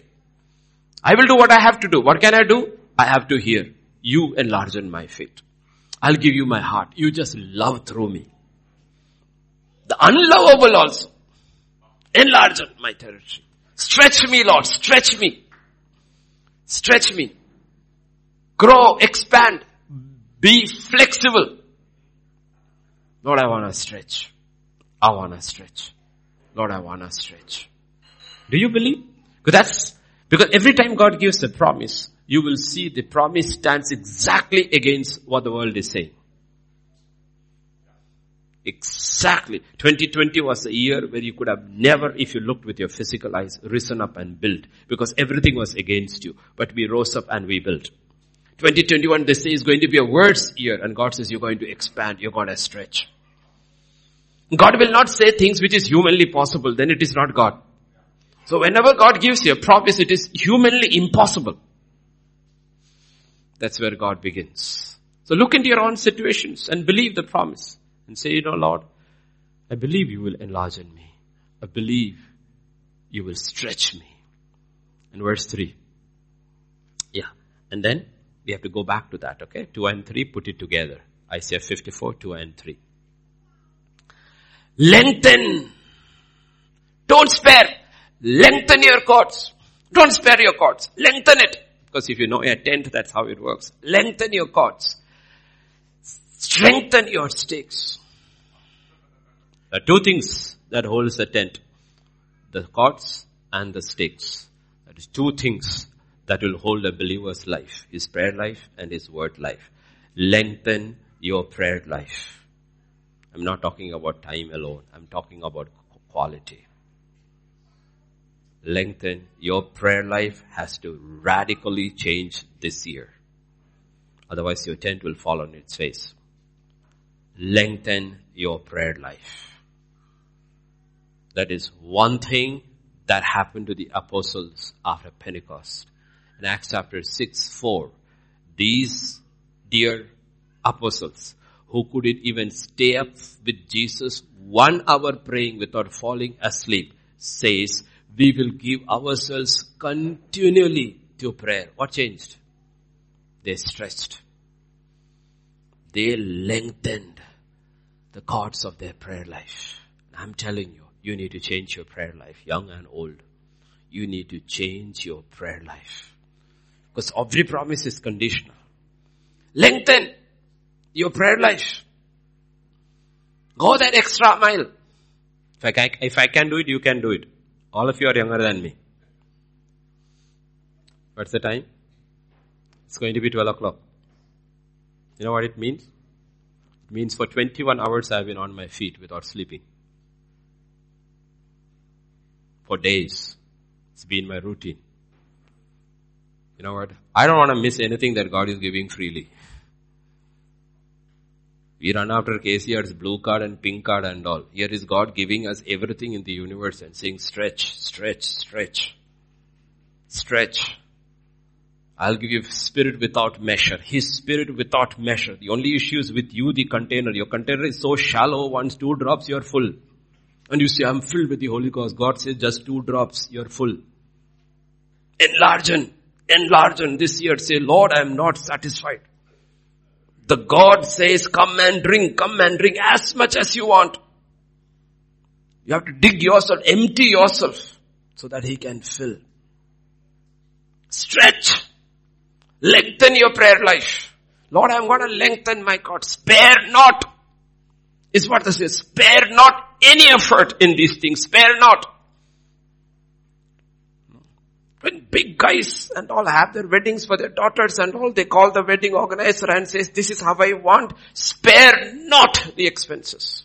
That's my child. And that's what God says. The kingdom of God's resources are with you and for you if you want to stretch. Spare not. Spare not. Strengthen. Lengthen the cords. And what? Drive the stakes in deep. For all these years you were nibbling at the surface of the word, go deeper. Go deeper. Strike it deep. You need to be able to say like Peter, after every disciple left and only 11 are left, in 668 he says, where shall we go? Where shall we go? You alone have the words of life. Where shall I go? It's no longer wisdom. No longer understanding. It's no longer knowledge. It's beyond that. You have realized this is my life. This is my life. Luke 24, 45 scripture says, He opened their minds, understanding that they could comprehend the scriptures. You have to pray, Lord, open my mind.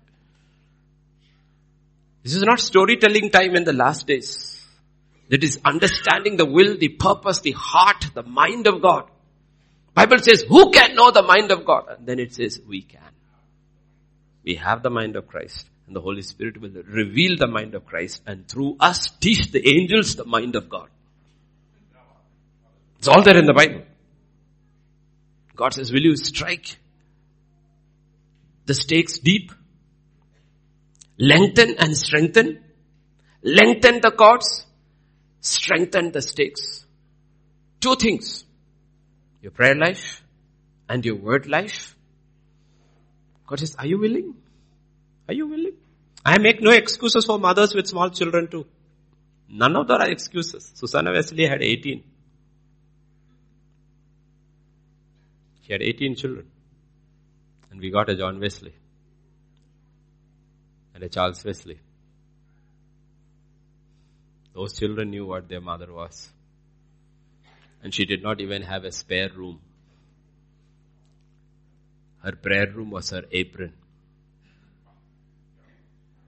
Prayer room was her apron. The minute she put her apron over her face, the children stopped. They tiptoed because they knew mommy was spending time with God. She should not be disturbed. This is the cloud of witnesses. Cloud of witnesses. God says strengthen and lengthen your cords. Drive the stakes in deep, deep into the word of God. Lord, I want Paul said, pray. Lord, give me the spirit of wisdom and revelation. Open the eyes of my understanding. That I might know, that I might know the riches of your inheritance in the saints. Pray radical prayers this time and be very serious about it. Very, very serious about it. And suddenly you will realize something changes about you. People will notice it about you in your office, in your school, in your college, in your workplace, your influence changes. Suddenly you have an influence. You know why? Because God is expanding in you. You are not expanding. God is increasing in you. Peter will say, increase in grace and in the knowledge of God. What does it say after that? Expand to the left and to the right. Expand to the right and to the left and your descendants will inherit the nations and make the desolate cities inhabit. What does it mean? That we are going fighting? We will use the word uh, Gentiles. What does it mean? You know the worst thing to happen is to be conquered by man. You know the best, best thing to happen to a man is to be conquered by God. If you have doubts, look at Afghanistan. How many nations went to Afghanistan? It became their graveyard. The last one is Americans. They want to withdraw. Because man tries to conquer man, it leaves nothing but hatred, misery and bitterness. But when God conquers a man, God conquers a man. Do you know what he is saying? No, we are at, yeah. Thou shalt break forth on the right hand, on the left. Thy seed shall inherit the Gentiles. How can his seed inherit the Gentiles? 2000 years ago when Jesus came as a baby, he came as Jehoshaphat, the captain of the host. The gospel was the most powerful weapon ever unleashed on planet earth. It was not after the bodies of men, it was after the hearts of men. In Romans 1.16 scripture says the gospel is the power of God unto salvation everyone who believes, the Jew first and also for the Greek. It makes, it conquers the enemies of God and makes them friends and sons. It makes the weak strong. It makes the blind see. It makes the lame walk and sets captives free. In human war, it makes the seeing blind. It makes the walking lame and it takes captives. In the gospel war, it makes the blind see. It makes the lame walk and it makes captives free. That's the difference. It's a war we are fighting. That's how we inhabit the cities of the Gentiles because the Gentiles become the children of God. In Luke chapter 4 and verse 18, this is what Jesus said about his kingdom army's agenda. The Spirit of the Lord is upon me because He has anointed me to preach the gospel to the poor. He has sent me to heal the brokenhearted, to proclaim liberty to the captives, the recovery of sight to the blind, to set at liberty those who are oppressed, to proclaim the acceptable year of the Lord. This is the kingdom army. Do you believe? Do you believe? Because that's the power of the gospel. The government is upon his shoulders. And the increase of his government and peace, there is no end. This army that will inhabit the Gentiles, verse Acts 1 8 says, is endued with power from above. And after that you shall be my witnesses. This army is dressed in the armor of God with the weapons of praise, word and prayer. This is the most powerful army the world has ever seen. And Satan has no answer to this army. So when God says he will expand to the left and to the right and take over cities, he means it. And this army, they don't fight the way the other armies fight. First, they fight from peace unto peace. In Romans 10 verse 15 says, how shall they preach? How, how beautiful are the feet of those who preach the gospel of peace. The gospel of peace. This is army that preaches, fights from peace, for peace. The original blue helmets. You know what blue helmets are? It's the UN forces sent to maintain peace. They're called the blue helmets. This is the original blue helmets. They fight from peace because they have peace with God. They fight for peace so that other men can have peace with God. That is the war we fight.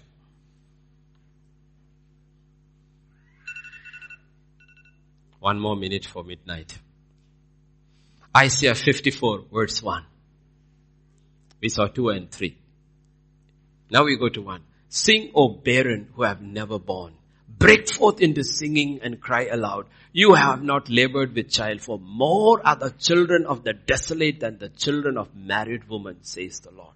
God says, are you fruitless? Are you unproductive? All these years, Lord, I could do nothing for you. God says it's going to change. Are you barren? He says laugh. Rejoice. Laugh. Rejoice. Has anything happened? No. It's an act of faith.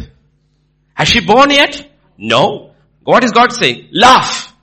First laugh. Why? Because when I have said something, it's going to happen. So by faith, laugh. Second, do you have children? No. Enlarge in your tent. Make space for children are coming. Stretch your curtains. Lengthen your cords. Drive in the stakes. But before that, you laugh. Because when I have spoken, if you believe it will come to pass. Start praising. Start thanking God. Start believing God. Because we are here, right there. 2021 is here. God says, rejoice, sing. Who? Barren woman. You're barren. You sing, but I will bear and then I will sing. No, you sing now. That's why Isaac is called laughter. A barren woman who bore at 90. A man who was 99 and said in the morning, 99 God comes, he's as good as dead. His wife is as good as dead. God comes and says, next year, baby. And scripture says, he did not stagger with unbelief. Most difficult thing for Abraham to do, believe that he's really going to bear a child. His wife is going to bear a child. And they named the child what? Laughter. Because when he said it first, she laughed in unbelief. Then after that, it was only laughter of belief. Will you laugh? Will you praise? Will you rejoice? And do what you have to do. But every step is an act of faith. Not a single child has born. Nothing has come out, but you are enlarging your tent by faith. You are stretching forth by faith. You are praying like never before. You are studying the word of God now because you have a promise. God said, you do what you have to do. I will do what I have said. You do what you have to do. I will do what I have said. Will you believe? I believe. I believe. I believe.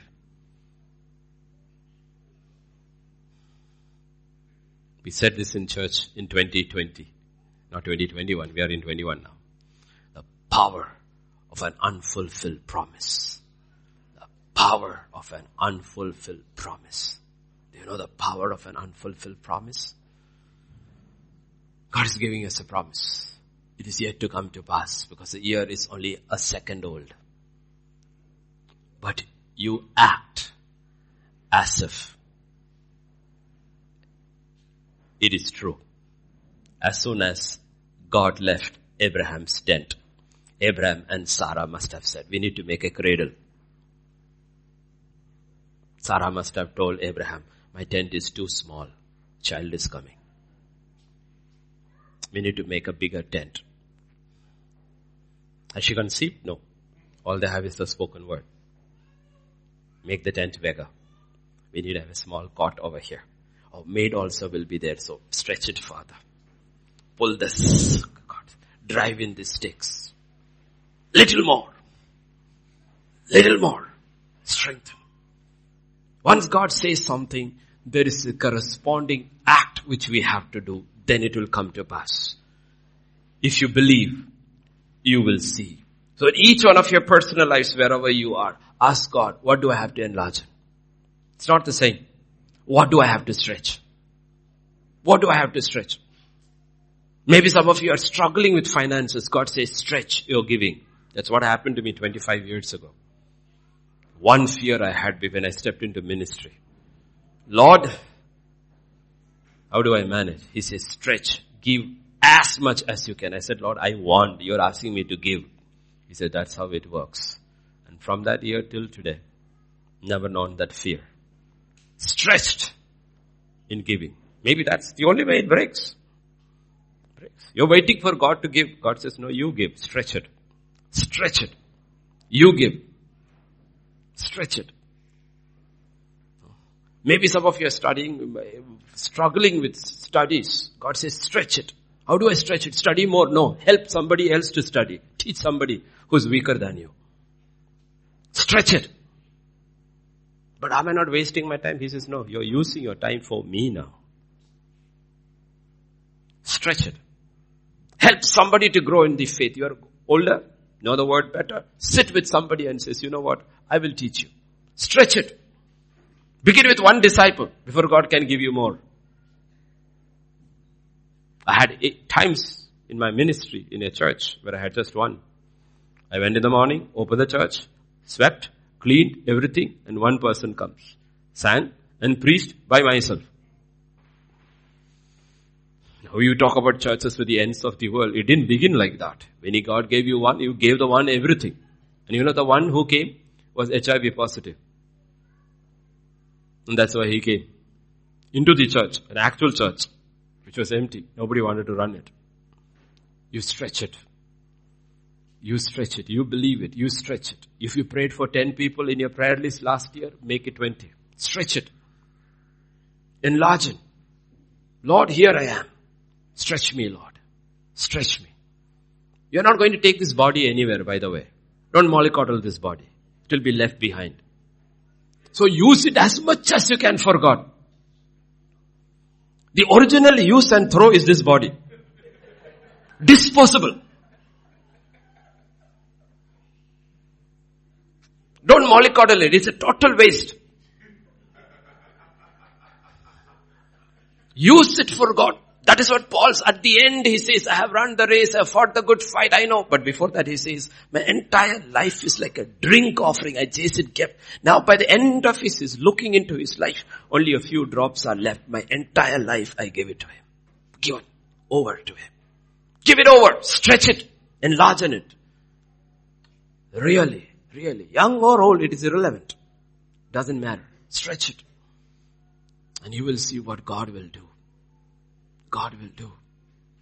I was stunned when the promise came. I looked at it said, are you really serious, Lord? I said, I have never joke. when I say something, I'm serious. And I looked at it and said, yeah, it fits in. If you've risen and built, then you will enlarge and stretch. If you haven't risen and built it, then there's nothing to enlarge. It will fall apart. First he said, go deep and be strong. And now enlarge and stretch. I really look forward to 2021. In spite of all the gloomy predictions by the newspapers and Dr. Fauci. Hmm? He should be called Dr. Grouchy. I'm looking forward because with God all things are possible. And all things are possible with him or her who believes. Come. If you have a backlog, you know what backlog is, right? Meaning you didn't do the homework for 2020. God is merciful. You can do both. Rise and build and stretch. If 2020 was a stress test, 2021 will be a stretched test. Okay? Really you have to believe. And sing your way through. Really believe. If you are unfruitful, in your life, unproductive in your life. You struggle with it. I'm going nowhere, Lord. I'm going nowhere. Nothing seems to be happening with me. I'm still like the children of Israel, going in the wilderness round and round. God says, I will change it for you. If you believe. 2021. When God, people says, it is impossible. 2021 is the year impossible. I will make it possible for you. I'll make it possible for you. I'll make it possible for you. When it looked impossible, if you listen to what God says and obey Him, like Isaac did in the year of famine, when everybody was going to Egypt, God told him, don't go. Stopped. Second thing, sow your seed. Most difficult thing, sow in famine. The Bible says that year he reaped a hundredfold. Hundredfold. Because when God speaks, He speaks to our impossibilities, not possibilities. If it was possible for us, He wouldn't say this. He didn't say it. So believe. I want Sister Elsa to come. Where's the microphone? Yes. Come. Lead us in prayer in 2021. I call her the prayer and I am the preacher.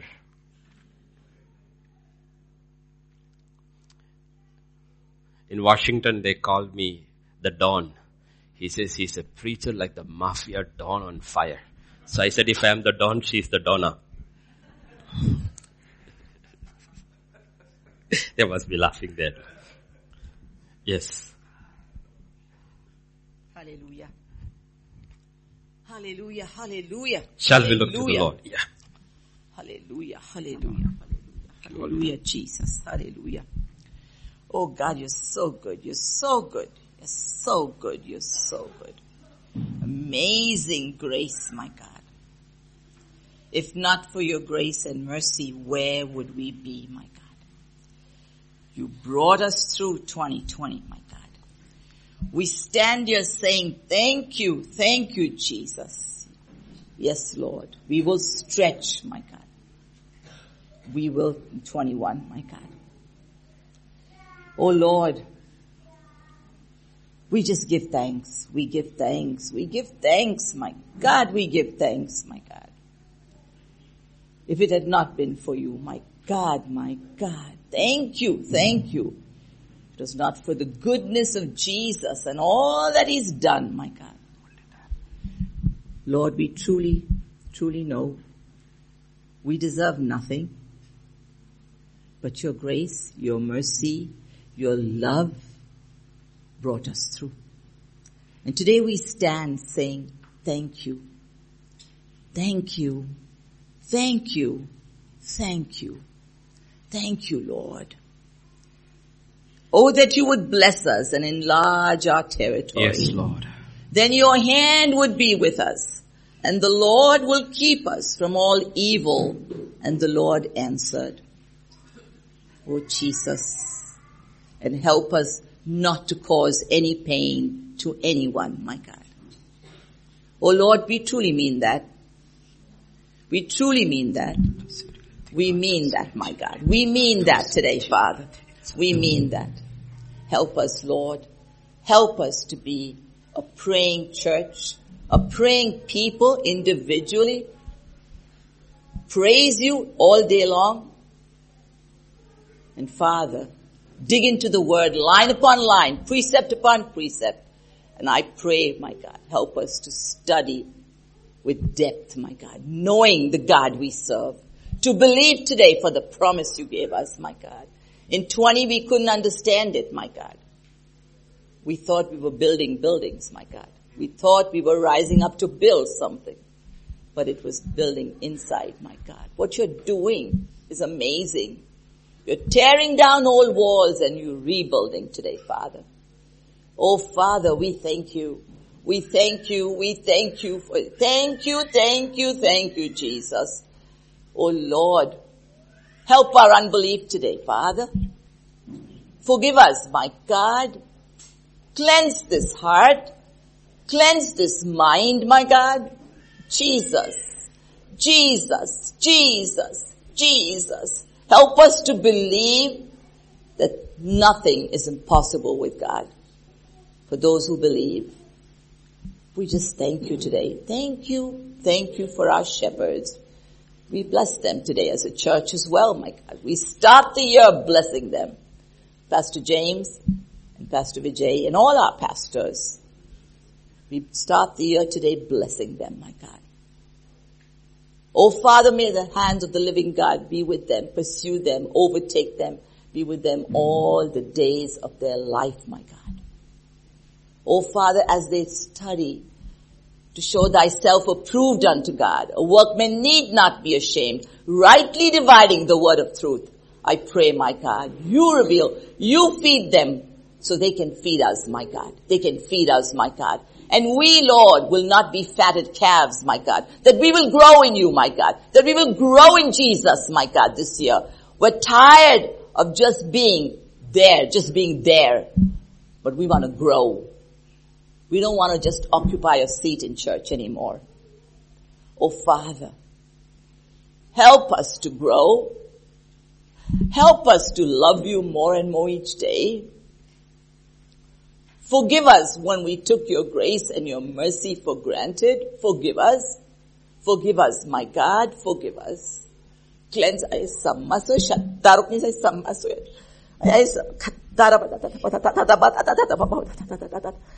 Jesus, help. Jesus. I break every yoke over your people in the name of Jesus. Everything that holds them back from stretching. Everything that stands in the way of them enlarging their territory, Lord. I speak the anointing of God upon your people.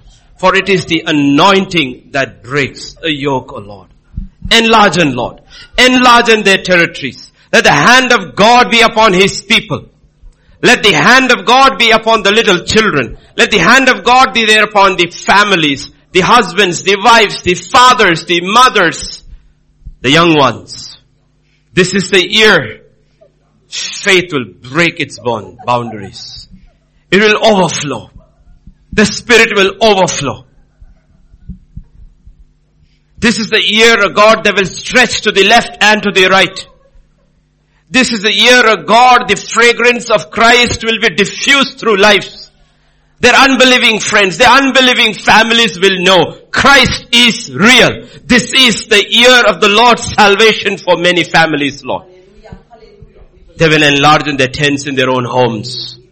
The unbelieving ones in their homes will come to you this year, 2021. We believe. We believe blindfolds will fall. Scales will drop.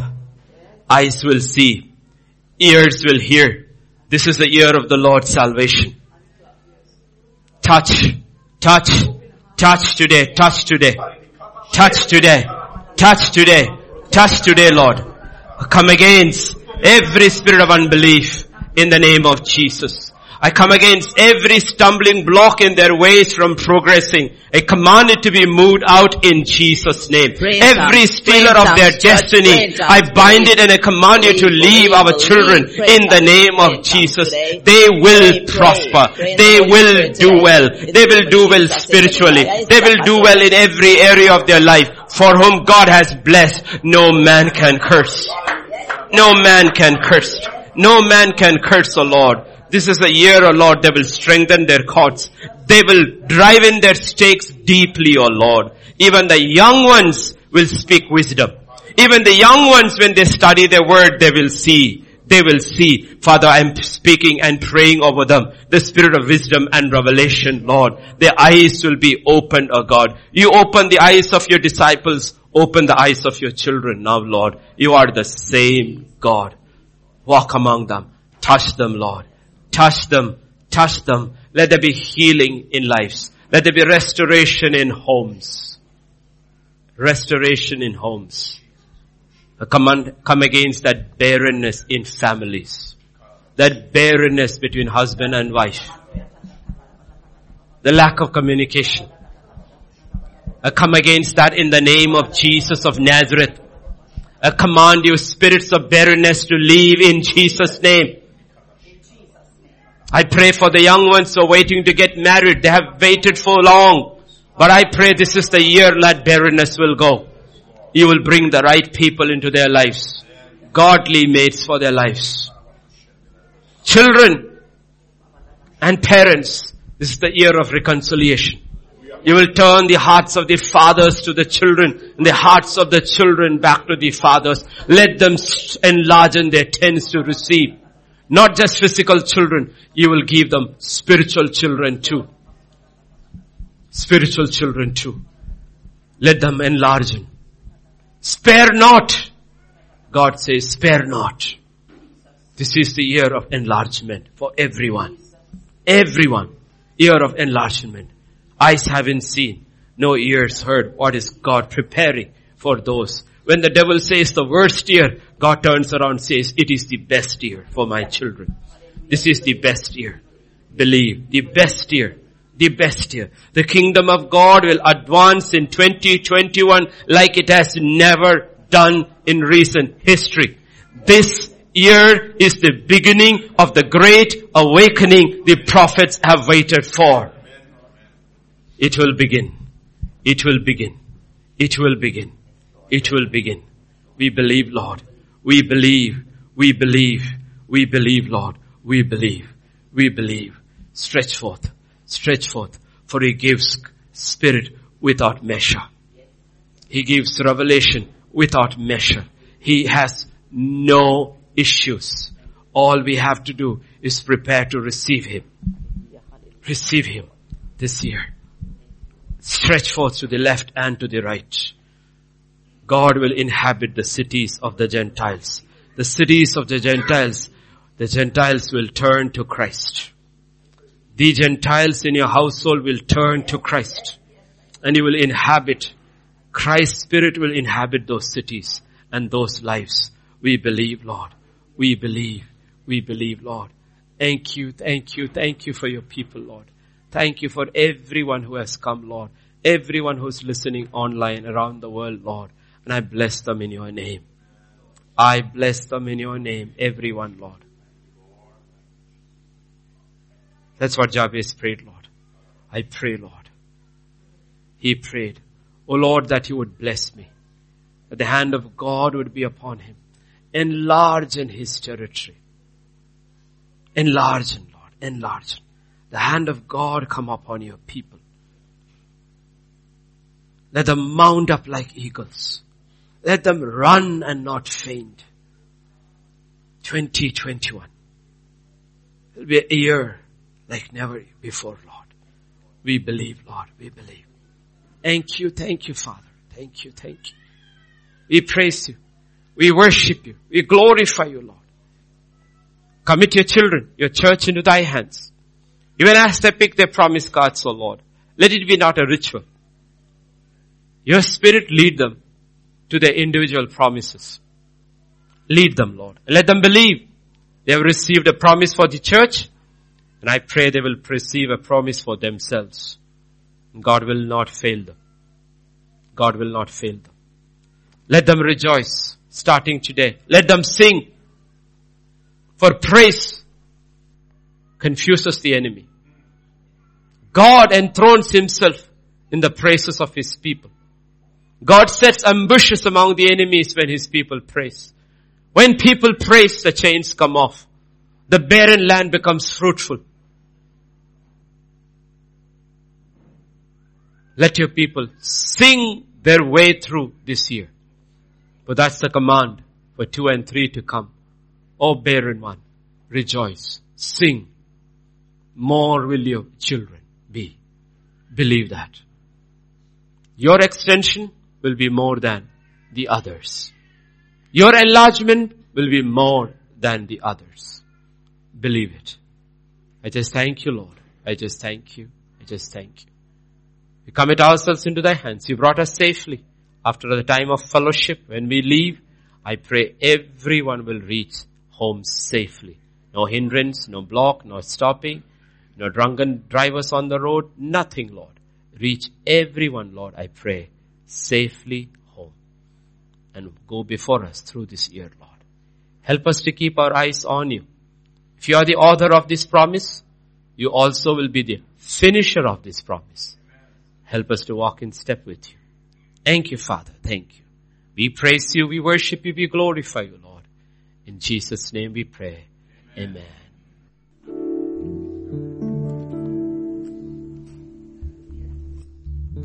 I am grateful for the things that you have done. Yes, I'm grateful for the victories we've won. I could go on and on and on about your words because I'm grateful, grateful, so grateful just to praise you, Lord.